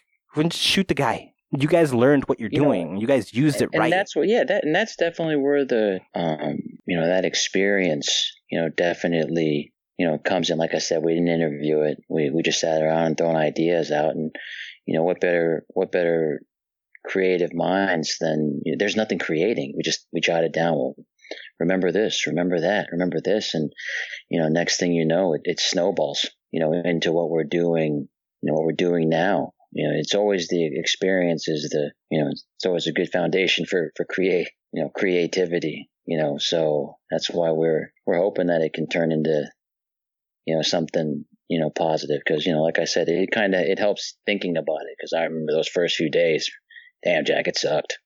I cried like a baby. I ain't afraid to say it you know. First time i got into to to r r, R and d you know. Strip that door shut oh man boy you want to talk about a, a rude awakening i'm like oh shit this is for real Bend down, you know, fucking so- spread them. That's a that's a weird fucking experience, bro. That really is. Like I'm I'm a guy who's uh really hard to make embarrassed or really hard to make uncomfortable. I I sort of almost enjoy situations that people would normally be very uncomfortable in. And uh, that situation although it didn't make me uncomfortable, I was definitely taken back by how weird it was. I was like this is somebody's job. Somebody's job Yeah. is to fucking just look straight at my asshole. make me bend over. Yeah, bro. spread 'em and Somebody's like, what? job is just job? to look straight at my asshole. That's a You're bad, bro. yep. It's it's just it's just so fucking weird, man. Like thinking about it, it's really odd because you're just in a rat cage essentially. You know, it's just throw all the fucking mice together and see what the fuck happens. It's like, what if somebody spazzes out randomly? What's what's to stop them from fucking killing me? Fucking nothing. And then you put in your head all these things you've seen in movies and shit. And prison is the worst, hardest place ever, and all prisons are fucking equal, or at least they don't show you the fucking. Who wants to watch a movie about the fucking B-rate prison? You know, they want to watch the fucking murders hanging out together, fucking maximum security. And so you go in thinking fucking every prison behaves like a maximum security. I gotta join a gang as soon as I join. I gotta knock out the biggest fucking guy there so that everybody's scared of me and shit. And then I gotta, I gotta learn how to speak the language and negotiate and shit. You know, barter system and shit. And it's like none of that shit is fucking necessary unless you're fucking monster. You just stay out of people's way when they're particularly psychotic and fucking find the people. It's like being in school. School and prison are the same things. I don't know why we subject our fucking children to public schooling because we're putting them in a place, telling them to shut the fuck up and do what the fucking other person is telling them, then putting information that doesn't even matter in their fucking heads and not teaching them how to fucking invest in shit. Look, you're gonna go and you're gonna do blind fucking jobs, which are what they provide for you in fucking prison, just mind numbing garbage for pennies on a cent. It's fucking ridiculous. But then we go ahead and we fucking teach our kids that shit. And there is so much more to it than I'm gonna get there and somebody's just gonna shank me because that's what happens in prison. Yeah, not yeah. That doesn't happen in mo. That happens in the definitely the more you know, mediums, maybe lows, but definitely mediums and and maximums. You know that definitely didn't happen. Definitely didn't happen where uh, you know where, where our experience was. You know, but that's why we wanted to do a car. You know, we did a we wanted to do a cartoon. Um, just because of the, the material, make it you know, funny, comedy, and all that. It'd Be kind of hard to do um, if it was not a cartoon you know, if it was using actual human characters and all that, you know, so, and that's where the, you know, the, the experience come in. And I think the creative, the creative mind is better if you've actually experienced it than an interview. You know, that's why we're, Oh my We- god, I we bring remember my question. Do you like Sure. the process of creating more than the product that is created? yeah, this is just therapy. We're not doing this for the, this isn't for the, and we didn't go into it saying, hey, we're going to make a gazillion dollars or million dollars or even any money. This is a, uh, it's a, a therapeutic, you know, process uh, for us to, you know, be able to um, turn a positive light on the negative experience, you know, that that we went through. So yeah, no, the process is, you know, I guess the better, better way of saying it, the, the journey of going through it's better than whatever the destination is going to be. And if it ends up becoming something great, then hey, that's the cherry on. The That cherry is- on top. But yeah, it's the end of the always day, a I- plus, yes, you know, but I it's like experienced something bad and I made good three really three really good friends out of it. Yeah, man, that's definitely the part to be proudest of. The fact that like I I do look and I hate to use the words in that order, but I do look down on somebody who goes through a bad experience and then continues looking at it as a bad like it's done. Get over it. Look at it as something that you could build on top of. That's what you guys have done. You've turned it into something that you build on top of. But so many people hold on to something that was negative or that was a trauma and don't turn it into you know what the you guys are doing the Oprah. She fucking suffered so much. But did she sit back and was like, well, I'm gonna just let this fester forever and bitch about how much it sucks? No, she turned it into billions. But obviously, the fucking billions wasn't the goal, but it became billions because she just kept turning it into more things because it was, like you said, therapy. She was coping. She was talking to people about her circumstances and she found out, oh shit, people want to hear about my pain because some people are dealing with it. And then she, which is again what you guys are doing, and she wrote books and she just used every opportunity to give herself therapy in a public forum and it turned into something that is unbelievably helpful to the world, that's the right step to take. That's the step you guys are taking. You you're you're turning it into something that helps you, helps other people, informs other people, makes you laugh, helps you deal with the circumstances, and you're not just sitting back and bitching, "Oh, it sucks so much. I wish it didn't happen." You couldn't do this had it not happened. Like there's something No, so specific about that. Yeah, and the the beauty of it too is, is that there, you know, there there's four of us. You know, definitely we always put the ideas together, but you know, and we're all characters as as well. But you know, we all bring a different, you know, skill set to the table, even though we all coordinate with each other. Like, you know, Zoe, for example, he does a lot of the writing for the um, the episodes and stuff that we're going to do, or at least the tightening up after we give ideas. Um, you know, Bling and I, we do a lot of the, the rapping and, and the singing or the writing of songs and everything. And then, um, you know, you were communicating with, uh, with Jimmy and, you know, he's more of our, our visionary, our quarterback, you know, so, um, it's just, then we have the same, the thing is you got these different minds, different cultures, different backgrounds, but uh, that experience and you put it together and it comes out to something pretty, pretty good in terms of the goal and everything. I, I feel like we've already achieved it in terms of that therapy to, you know, cure our own individual experiences. One common theme is, you know, we, we- we're both, we're all sad about that time, but you got to be able to take a negative into a positive because, you know, even beyond prison, you're going to experience negatives in your life and you just got to learn to bounce back, you know? For sure. This is what, would be the benefit to just kind of any because you're totally right. What would be the benefit? Life is filled with these ups and downs, and if every time a down comes, you you just shut down yourself. What? How are you going to get to the next up? But you have to ride that down, and you get to the up, and that other up is only because the fucking hill you just came down existed. You wouldn't be able to fucking get the momentum and rise up to this next hill without the shitty experiences from the previous hill coming down and that it just is what it is. It's a roller coaster. And if you didn't, if everything was always good, that would be neutral, and you wouldn't give a fuck. But when you experience something bad, that allows you to appreciate when something good happens. So you can almost say that the worst you experience something, it's because you had experienced something just as good that you're no longer experiencing. It's a fucking reflect. It's a mirror. The worst you experience, you were enjoying something that much greater right before. And that's it. So you know that however bad you feel, you must have loved something that much. What do they say? You don't even know how much you love a person until they're gone. That's because as Right. long as you're loving the person, you have no fucking reference point. You know, and it's that that that commonality. It's you know, it's a, a brotherhood, so to speak. You know, we we have so different, but that one experience, you know, myself and, and Jimmy and Bling and Zoe, you know, we'll always have that in common. Even if you meet someone for the first time that experience the same thing you do, you you automatically, you know, you you feel like you understand each other. You know, I, I never forget that. But now I'm like, well, I'm sitting here and doing what I'm doing now, and I'm loving it, and I wouldn't be here right now if I didn't go through it. So Yeah, we learn, we, we grow based on our experiences. It's life is so weird. We couldn't have good without the bad. That's the fucked part, right? Like we had to deal with things. That's it. There's no alternative. If there was nothing to deal with, what would be the point? If everything was always good, who would care? right, and that's why we called it. Uh, you, noticed the title, uh, Criminal Code.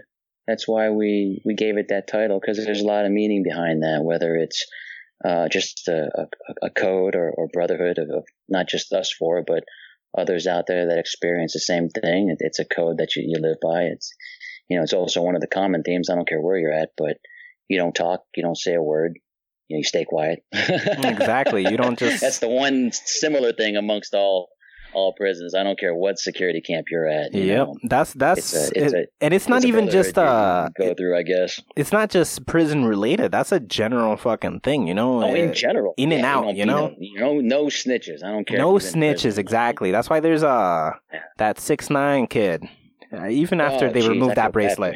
Yes, even after he removes that bracelet, can he really go out? Let's be real. Like he can't go anywhere. I- don't know what six nine was thinking, but He what can you do? That's It's a you know, hard one. I don't know. And he's still putting himself out there. oh my know, so god, what a moron. Um, I don't know.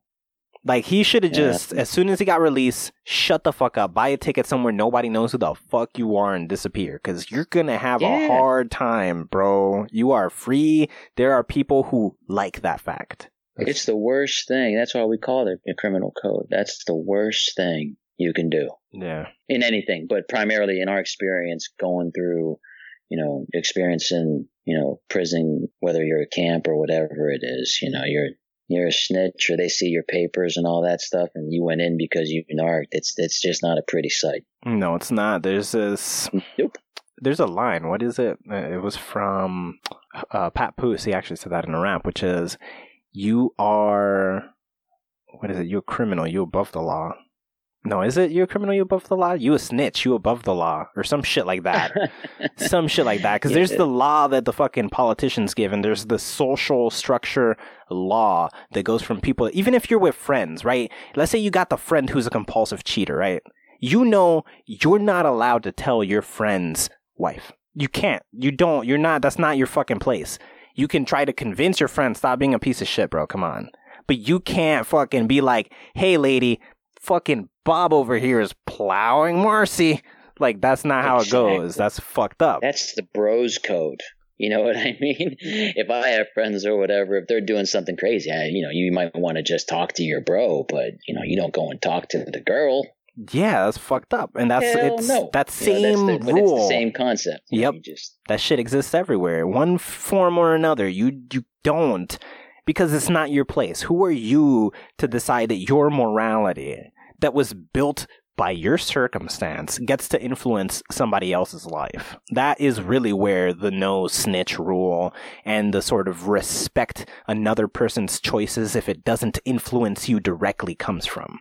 Mm-hmm. Because your circumstances are different and there's no reason you should feel you have the higher ground just because my upbringing told me I did. Like, so their fucking upbringing told them they did. So shut the fuck up and deal with it because we're all different. We all come from, and the rule allows for anybody from any background, from any scenario, from any belief, from any ideology to fall in line with one single thing, which is as long as we're not crossing each other, we are good. And no matter Yeah. what that crossing looks like, that means don't turn on one another for no reason.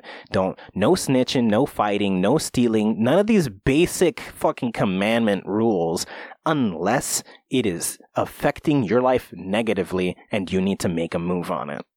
That's basic human decency. It comes across every religion. It comes across every political set of rule sets. It comes across it's just natural to do that. And then when somebody like fucking six nine comes along, or even with money, think about it with money. We don't like when somebody. We don't care about billionaires. We love billionaires. We love billionaires, and we're like, oh, billionaires are great. Bill Gates, he fucking worked his way. We could trace his entire history all the way there. He didn't have to crush anybody under him to get where he is. Jeff. Bezos, we look at him and we're like, fuck you. Why? Because he stepped on everything on his way. He destroyed every business he could. He, dest- he created monopolies in his favor, any fucking manner and shape he could, just to get to where the fuck he is. He is the snitch. He's the guy who fucked situations up. He's the guy who affected people negatively. And the only way to get out of that situation is to react against him. Somebody puts you in that situation, they're fucking Tekashi 69. There's some fucking douchebag who's ruining the equilibrium. And again, we don't have a problem with criminals are criminals, and I believe that there's a law that's on books, but there is a law and it's on the streets, and we follow a different set of rules, and it is what it is, and we accept the terms and conditions when we get caught. But in that time that we're fine, we are accept. We know the con. We're not fucking ignorant. We don't fucking. We're not going in blind. There's just a set of rules, and there's two different things. It's a business. It's a business of its own. Some asshole said it's fucking illegal, so fuck him. He made those rules. I didn't fucking agree to those rules. And so you gotta Right. survive. You gotta survive however the fuck you gotta survive. And you're not gonna die because some asshole said, well, psst, I don't like how you want to survive. Now fuck you until you give me another way. Get the fuck out of here. But then there's those assholes who fuck it up for people. The Tekashi Six Nines, the Jeff Bezos, the fucking Epstein's, and all the motherfuckers on that island those pieces of shit that go out of their way to make somebody else miserable so that they can move forward. that shit's a problem. Well, I mean, yeah, look at Epstein. If he was still alive, do you know how he would have snitched on the whole world? Look what happened to him. He's not around no more. Nah. You know, and and that's when we were thinking about the the title and the name and everything. It, I think it, it took literally ten, no more than, than ten minutes to come and think about it, because the one common theme for those that experience what we go through and in life in general and stuff, if you have a brotherhood, is you know you keep your mouth shut. That's it. That's it. That's it. It's not that hard. That's it. It's not that you yeah you think. And I saw what happened to the people, uh, you know, that were that were inside that you know tried to befriend CEOs and all that, or CEOs, excuse me, CEOs. You know, it wasn't pretty when the CEOs left. You know, granted, it wasn't like you got there there there was fighting and all that stuff within where we were at, but um, you know, you definitely were ostracized. That's some shit. What what was your your personal experience with COs in, in your facility? We well, you know, we were we we hated it. Um, dealing with the the COs and and and all that because we were we were in a specific and you probably you've heard of the RDAP The what? the resident the re, it's the um, prison program it's called the residential drug abuse program Yes, yes. Probably not by the same name, but I know what you're talking about. yeah if you do a certain yeah if, if you make it through the nine month program and you get therapy and everything you're, you get a sentence reduction uh, we had it a little different than the other inmates they was really strict on us we were actually supposed to they the the COs that governed us they promoted they wanted you to snitch on each other. That's you know?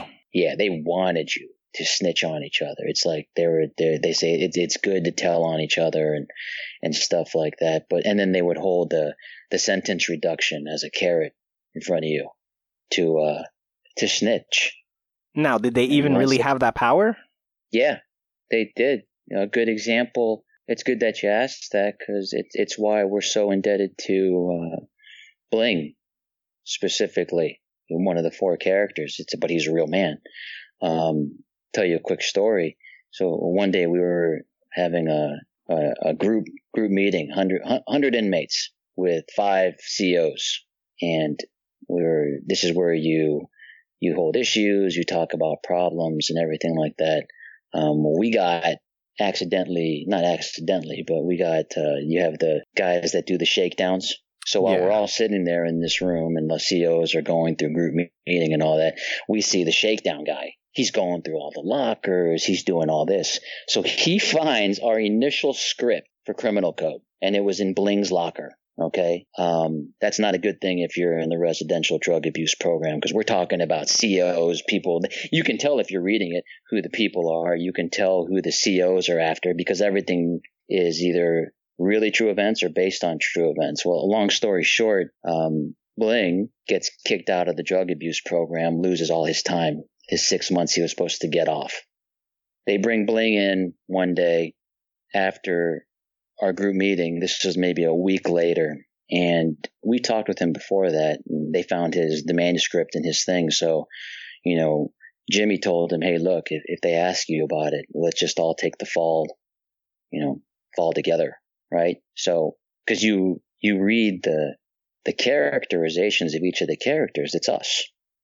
You know, even the the crimes and everything, the the professions, the drugs and all that, it's us. So what ended up happening was we agreed. We said, all right, when you get interviewed by all the COs and they pressure you, don't take the fall yourself. You can include the other three of us. You know, we thought that was clear. Jim, you made that clear with Bling. So it was a Tuesday or it was a Wednesday morning um, before he goes into his meeting with the COs to discuss the criminal code concept and why we're bashing COs and all that. You know, we, we meet in the library near the basketball courts. It was like a little like elementary school um, facility over there. And Bling was like, all right, guys, I'm going to go in. This guy comes back out and he tells us, I didn't say a word. he That lost his time, Jack. He That's lost six. He had to do six more. We got out. We were all the ones. We got out early. He had to do another six months um, because he refused to talk and you know fall under the the pressures of the the COs. You know, so that's the long story behind keeping your mouth shut and being quiet and, and a brotherhood. You know, so like even with Bling right now, um, we'll do anything for him. Because you know because of him we didn't lose our time. He, Yeah. he rats the rest of us out uh, because speaking bad about COs and talking about real life events in in prison like that to the COs and stuff, and you're in the residential drug abuse program. That's a no no. That's That's, an absolute no no. You know, so um, that's our experience with the COs. It was brutal for us. That's that's so crazy. Like I give the guy all the respect because uh, you know Yep. people would crack under s- some pressure like that. They would just be like, "Fuck, I get to see my family and He shit." And he took the hit, man. he took the he took the hit and the rest of us got out six months you know six months earlier you know so you know that just this is after we talked about we'll all just take the fall fall together but you know that's just the the code and you know here we are today now too Oh, it shows you. Yeah. See, here's the thing. It shows you the type of guy he is, and now you know that there's nobody more reliable. He's he's truly ride or die. There's no Yes. ifs, ands, or buts about it. There's just nothing but proof on his end that that guy will stand for what he believes, no matter what. He will stand for who he believes, no matter what. And he proved that. He didn't have to say shit. He didn't ask you guys permission. He didn't put it out there so you guys could try to convince him. He just, sure, I'll do what you guys said, and then did what was best for you guys, ignoring what was in his favor. and he did it i remember when he walked when he walked out so you have a maybe there's about hundred feet that separated the where we were at from where the COs are at, where they they congregate to cross-examine, you know, the inmates that did wrong. And we saw him walking down, and he's this big, big guy, so he's doing this stroll down the sidewalk, and we're like, oh shit, we're next. And then he comes up to us, and he's like, I just took the fall. He's like, fuck it, no sense in all of us you know so um hence we're you know, we're all close but that's why especially Bling kinds of hold the holds a special place in you know in our hearts when it comes to stuff like that i got home now, i was able to still go home and see my family earlier than usual you know so that's our experience with COs ours was a little different because we were held to a much higher standard um dangling that carrot of time Yeah, no, that's that's fucking in- crazy. in front of us. Right, and that was the thing for you know for us, you know where, where we were at. We were at one of the largest uh, largest camps in in the in the country. There was a thousand a thousand guys. So um, out of that thousand, though, around two hundred were in the drug program. You know, so we we were able to see how the COs were. You know, they'd smoke cigarettes with the other guys that weren't in RDAP. They were just doing their time. But if you were in RDAP, you couldn't break. You know, you get the rule book. In RDAP, you had to follow those rules. No more than five T-shirts, no more than three underwears, no more than two pairs of shoes. Um, you know, can't use the iron to make the grilled cheeses and all of that stuff. You had to follow those rules. If you didn't follow it, you lost your time if you got in trouble, right? So, but we got to experience. It's like, man, but the other guy over there, he he can go and do whatever he, you know, he wants. But that's what made our our our program that we were in just a little bit more more difficult because we wanted to get out early, you know, obviously. But um, the way that they would promote, you know, you to snitch on each other, oof, that was a tough one. That's why we're so big on sni- on no snitching. because of what we experienced, uh, you know, specifically. So, Like, can you imagine though? You don't have to think about it. Like, even if you guys were okay with it, like, yeah, whatever. w- What? How, who are you to other? Like, who can trust you at that point? You know, like you're showing your colors as a snitch. Essentially, you can't do something like that. It's it's Yeah, no, kind of crazy. terrible. And, and like every incentive in the world to do it, and you have to just choose out of nothing but your own moral standing to not. That's a Yeah, fucked man. situation to be in. you don't snitch in isolation. You're a snitch. Yeah, man. You're a snitch. Crazy. You know, six nine. He's six nine's not just going to snitch on that. He'll he, he'll throw anyone under the bus for himself. You know, so that that's a it's a it's just the uh, the type of person and, and the way that you know way that you are. But you know that's why we're we're so big on the code, hence criminal code. For real, man. know? For real. But look, man, I, I do think what you're doing there is something truly fantastic. It is a uh, Oh, thank a, you. A, a unique glimpse in the right, most appropriate way that it could be to show it to a general public that isn't familiar with the subject matter that's being discussed. It's just layers and layers of depth and genius that you guys don't even know you've tapped into. You might think of it as creativity, but I will tell you just with the first couple of things, I looked through fucking everything you guys already put. You guys got the video about the, the fucking, the guy who bullshits all the time. You guys got stepping on shit. You got little concept arts and things. I love all of the things you guys are doing, specifically the personality behind it, because it is approaching it lighthearted, but it doesn't necessarily. Great example. The guy who bullshits. You know that guy has a needy as fuck nature to him. Something that he cannot help. He needs the approval of everybody around him, and that goes even deeper than just committing a crime. That guy has some sort of, it's almost a tick, it's almost a disorder that he needs to fucking keep talking about what the fuck he has. But how do you convey to somebody that that's a person that exists? You can't. It's fucking, he's just a liar. But that guy just keeps lying. There's something more going on there. By turning it into this sort of just observation of them. you're not making comment. You're just like, you don't have these things. We know you don't have these things. That observation allows other people looking in to be like, we know he doesn't have these things. And then poses the question of, but why? You guys get that done. A cartoon that's similar to that is uh, Rick and Morty. You know that show?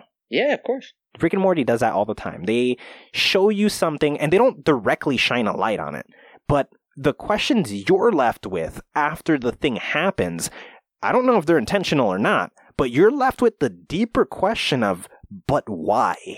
And that's something that the viewer leaves with and they have to go and think about and wonder forever.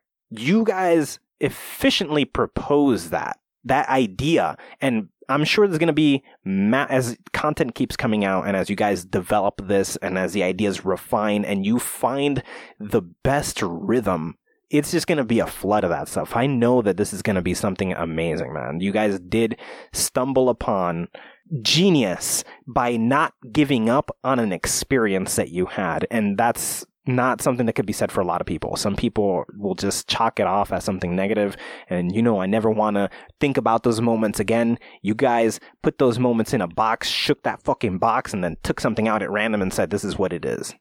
That is you know, you, amazing. you never forget it. So that's why it's like you know you might as well turn those thoughts into something positive. Yeah, and I, I do appreciate that, and we're, we're hoping too that uh, the the word can, you know, get out there. And like I said, it's good therapy for us. But if we can also shed the light on serious issues and stuff in a in a real comedic, I guess, comedic way, um, you know, we're we're looking you know, we're looking forward to it. You know, more songs coming out and you know little short skits and stuff like that too. So um, the beauty of it is we're we're not thinking up ideas. It's just a matter of compartmentalizing the ideas and what we think is going to be the best thing to you know throw out for for that week. And at the same time too, it's it's fun.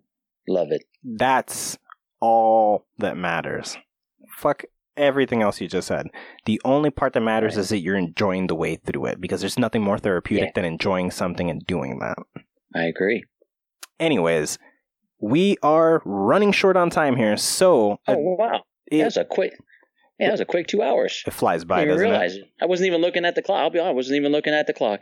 Yeah, it flies by, doesn't it? Always, it totally always races. This is why I like the, this. It's this a good sign, though, Jack. Hell yes, for sure. Because uh this is why I like this format. If it was like, let's, you know, check off all the boxes, the consistent interruption is going to make us aware of the conversation. We're not going to enjoy it. It's going to feel like a chore. But just Right. genuinely having a conversation with a person is something unique, something special. Like I got to connect with you in two hours, man. You're my brother now, bro. That's what it is. It just is what it is. You know, that's it's it's an experience to be able to like. How often do on a normal fucking life, minus the four guys you do literally sit down with? Well, the three guys Mhm. you sit down with and really like. How often do you really sit down and have a conversation with somebody in depth, just about talking, just about getting to know? It doesn't happen not- often. No, not not not too. You know, I have to never. Not like this. Yeah, it's it's not a thing that happens. So this is this is why this matters to me. To talk to people like you, talk to people of any walk of life. This is us connecting beyond just the the monotonous fucking nature of small talk and social conformity that we're forced to live in. Like fuck that shit. Anyways, tell everybody where they could find everything you are doing, you, the guys, the boys, the projects, whatever, anything and everything. Let the listeners know where they can find you. Okay. Well, you have, uh, you know, criminal code, uh, definitely on, uh, Instagram for sure. You have, criminal code. You'll see it there. Our website's criminalcode.tv, but definitely on Instagram is the best way to, uh, see our videos. It's, it's the best way to, uh, see our upcoming episodes. It's actually at Criminal Code TV, and then Criminal Code TV is the the website. And you know, real quick too, uh, Jack, I know uh, Jimmy, uh, Bling, and Zoe as well.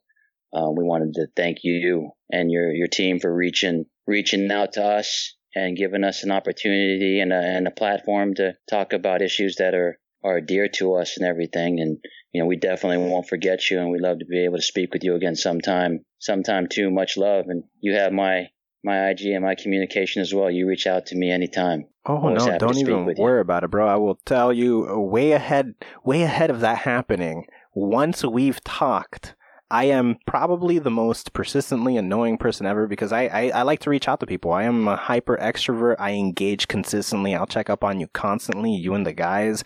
I, I, I I'm all about connection, man. And I, I believe me, until you're like, you're annoying guy, stop talking to me until that moment happens, I, I do reach out and mm-hmm. like I, I always believe there is a connection that gets made. We we we've communicated in a way to which we don't really get to talk to other people, man. I know you better than most of the people I've been surrounded by with my entire life that I can't have a two hour conversation with, you know? Right. Thoroughly enjoyed it, to be honest with you. Definitely, I haven't met your team either, but I'm glad that they helped out as as well. Love you guys too. oh, you can hear some of them right here in the room. Say hello. Hello. Can you hear us? Hello. Hello. Yeah. So yeah, you can. They're they're they're present in here, but uh, the, no, definitely we appreciate you being on the show, man, and definitely we have to do this again in the future. We have to set something up and, and figure out how we could do this again. Anytime you guys have something new happening, any new projects, or this expands in some drastic new way, you let us know, man. You're always welcome. That's that's just a thing that you can do. Keep in mind, it's not just me reaching out. You guys can reach out too. That's it's a two way street. Perfect. No, thank you. It was an honor and a pleasure, Jack. Yes, man. I appreciate you being here very, very much.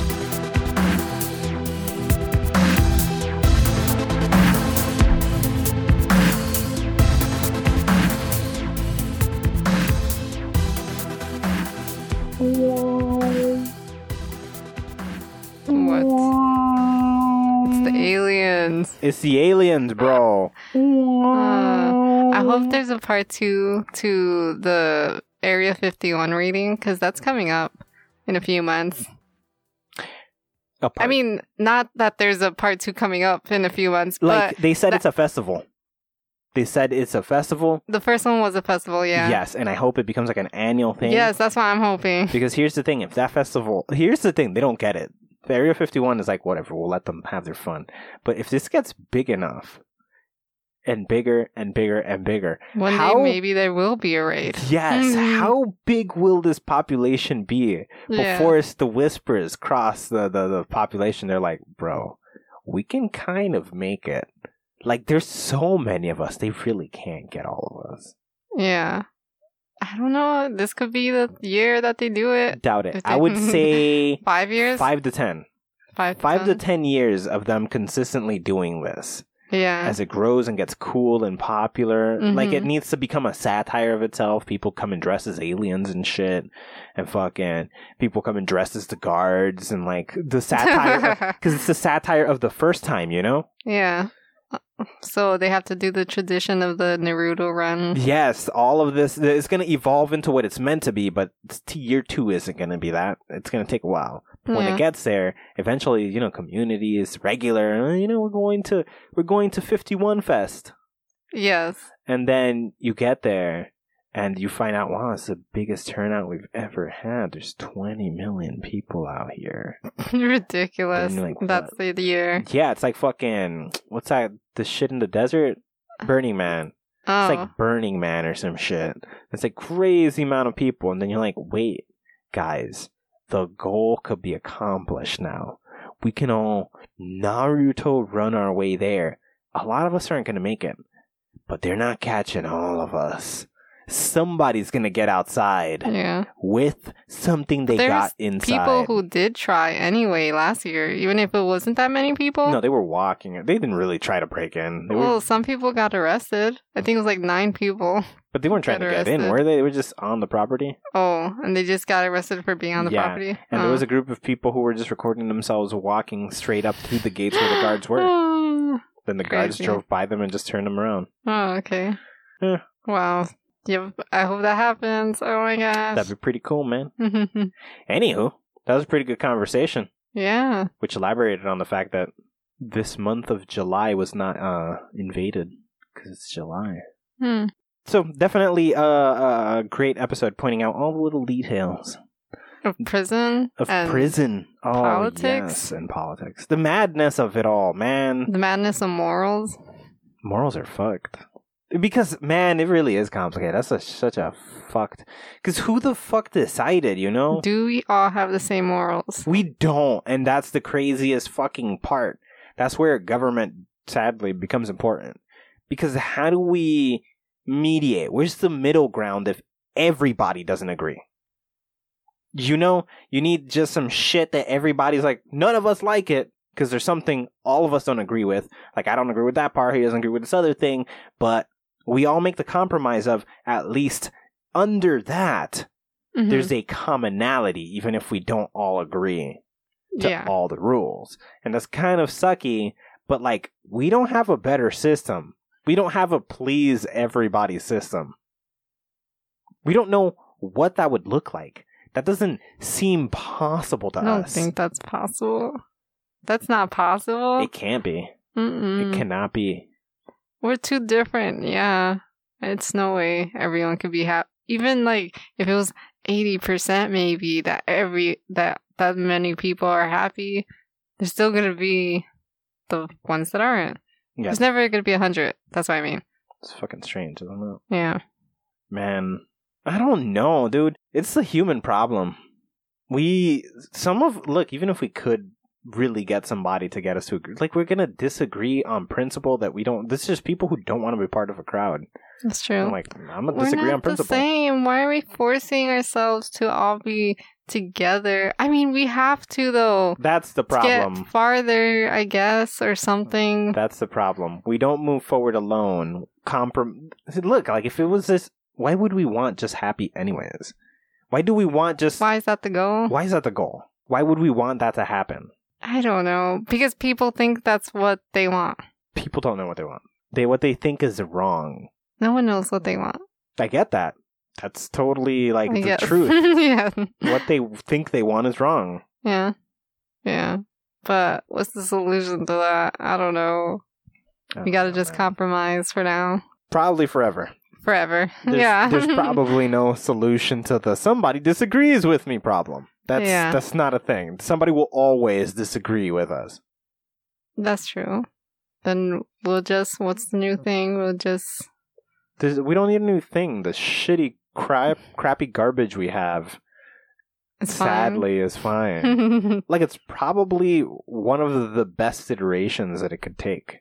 well, it's gonna change. I guess it will. It will. I don't know. Like, if they change the whole police department thing that's going on, aren't they gonna have to change other things too? That can't be the only change. Yeah, because what about all the things that are built based on that? Yeah. I feel like they don't get that too. There's a lot more going on than just changing one tiny thing and then everything else is just gonna be fine. That's fucking crazy, though, isn't it? Yes. Like, what do we know about anything? This is this is just proof that it's all gonna fall apart, and we're just gonna blame each other for it. Definitely. I'm telling you, man, it's that fucking statue problem. It's the white people versus the white people. The white people yell at the white people and tell the white people, "No, you fucking this these symbols are racist. This is racist and it's wrong." And then the black people are sitting around like, uh, "We didn't say that.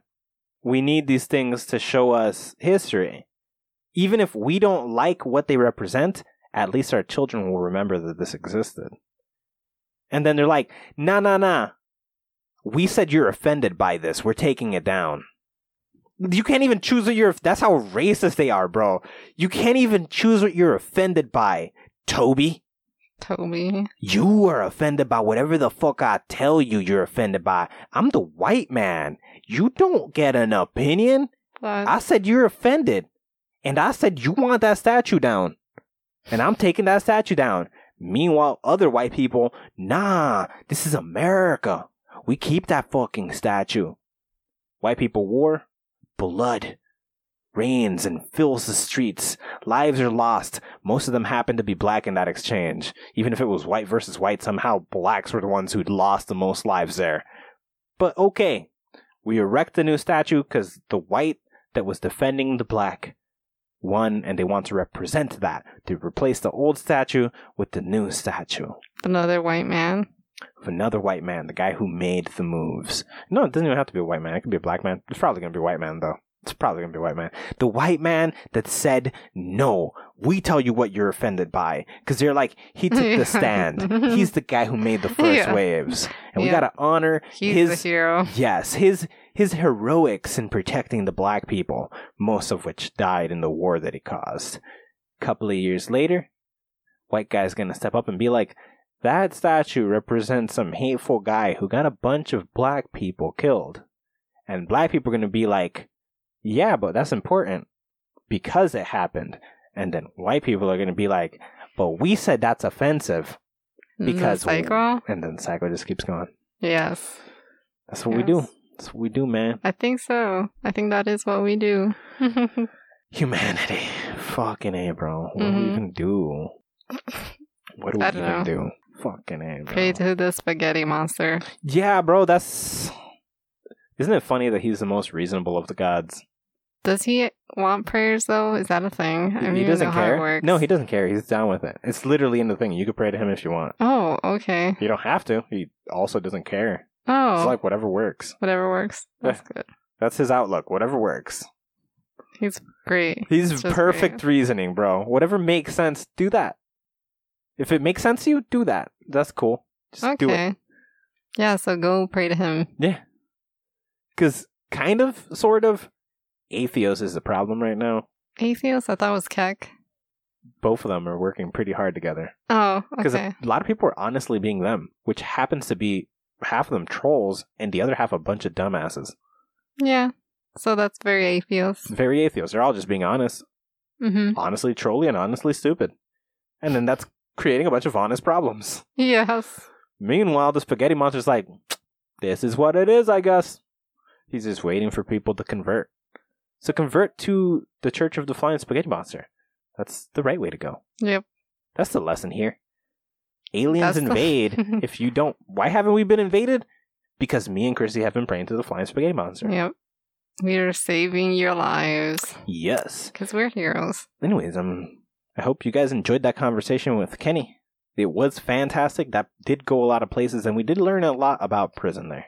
Prison life, creativity. Usually creativity, that's a good one. I like that topic. Me too. Yeah. Yeah. Anyways, you can find uh, Kenny and uh, his projects and whatnot at uh, Criminal Code TV on Facebook. You can find uh, the website criminalcode.tv. You can find them on YouTube at Criminal Code TV and Instagram at Criminal Code TV and Twitter at Criminal Code TV. Bum, bum, they're bum. lucky. They got the name on everything pretty much. Yeah, yeah, yeah. That's how you do it, man. Yeah, not you don't often see something like that. No, no. That's pretty good. And as for us, you can find all our links on our social locations. You can find all that, all our social stuff, which have videos and junk of that nature, on Facebook, Twitter, Instagram, TikTok at Just Convo Pod. You could also find the podcast on our official website, greythoughts.info, on Apple Podcasts, Podbean, Google Podcasts, Spotify, or Stitcher. Yes, and remember to subscribe. Also, rate the show. Leave us a rating wherever you'd like, uh, especially uh, Apple Podcasts if you listen there. But anywhere else you listen is totally fine too. It's very helpful stuff. It lets people know what the collective people who've heard it think of the program. And uh, it might help people go there. And if you feel so inclined, please leave a review. But that's not obligation. Just the you are, on the other hand, obligated to leave a rate. You're obligated to leave a rate Mm, is it it is a crime if you don't This is. It is. Okay, um, and let someone who might like it know about it. Tell everybody. Yes, scream it in their face. Be like, hey! Take a picture of your ring and then show it to them. Yes. Yeah, take a picture of the podcast and mail it to everybody you know. Be like, Yes. hey, listen to this fucking show. Make sure you put fucking in there. Because it, it emphasizes, like, wow, this fucking show. Yeah, I'm sure the show has like a sharing button to your, so you know you pick your favorite episode and you share it with. It doesn't matter where you're listening, there's probably a sharing button. Yeah, You do that. yeah, you do that.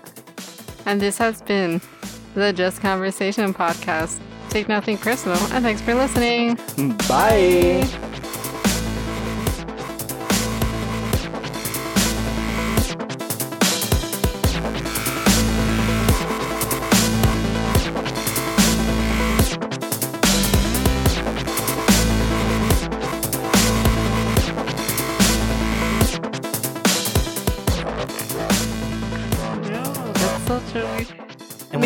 When you find it, all the information rushes back to you. Oh, of course, I put it here. Yeah, but it's just memory, though, right? It's just your memory's not perfect, so Isn't everything memory? yes. You can never live in the present because it took that long for the mem- for the uh, thing to get to you. You're already always in the past. That's why you can lose your keys after you put it somewhere because your memory's not perfect. But then what the fuck does that? Then nothing is real because there's no present. Mm, There is no now. no. There's only then because that's all we can witness. We But we- exist in the present, but we only perceive the past. Yeah. But we believe we're in the present.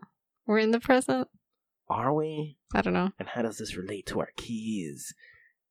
it's it's a weird no it's just a weird phenomenon in general where uh we can just lose something random like that glasses always. I don't know how. How do you lose your glasses? it's very you lose your glasses I think I have like maybe once. but it's so strange like talking that's the weirdest one when you're on you're holding your phone looking for your phone and it's like what's going on in your head at that moment I don't know.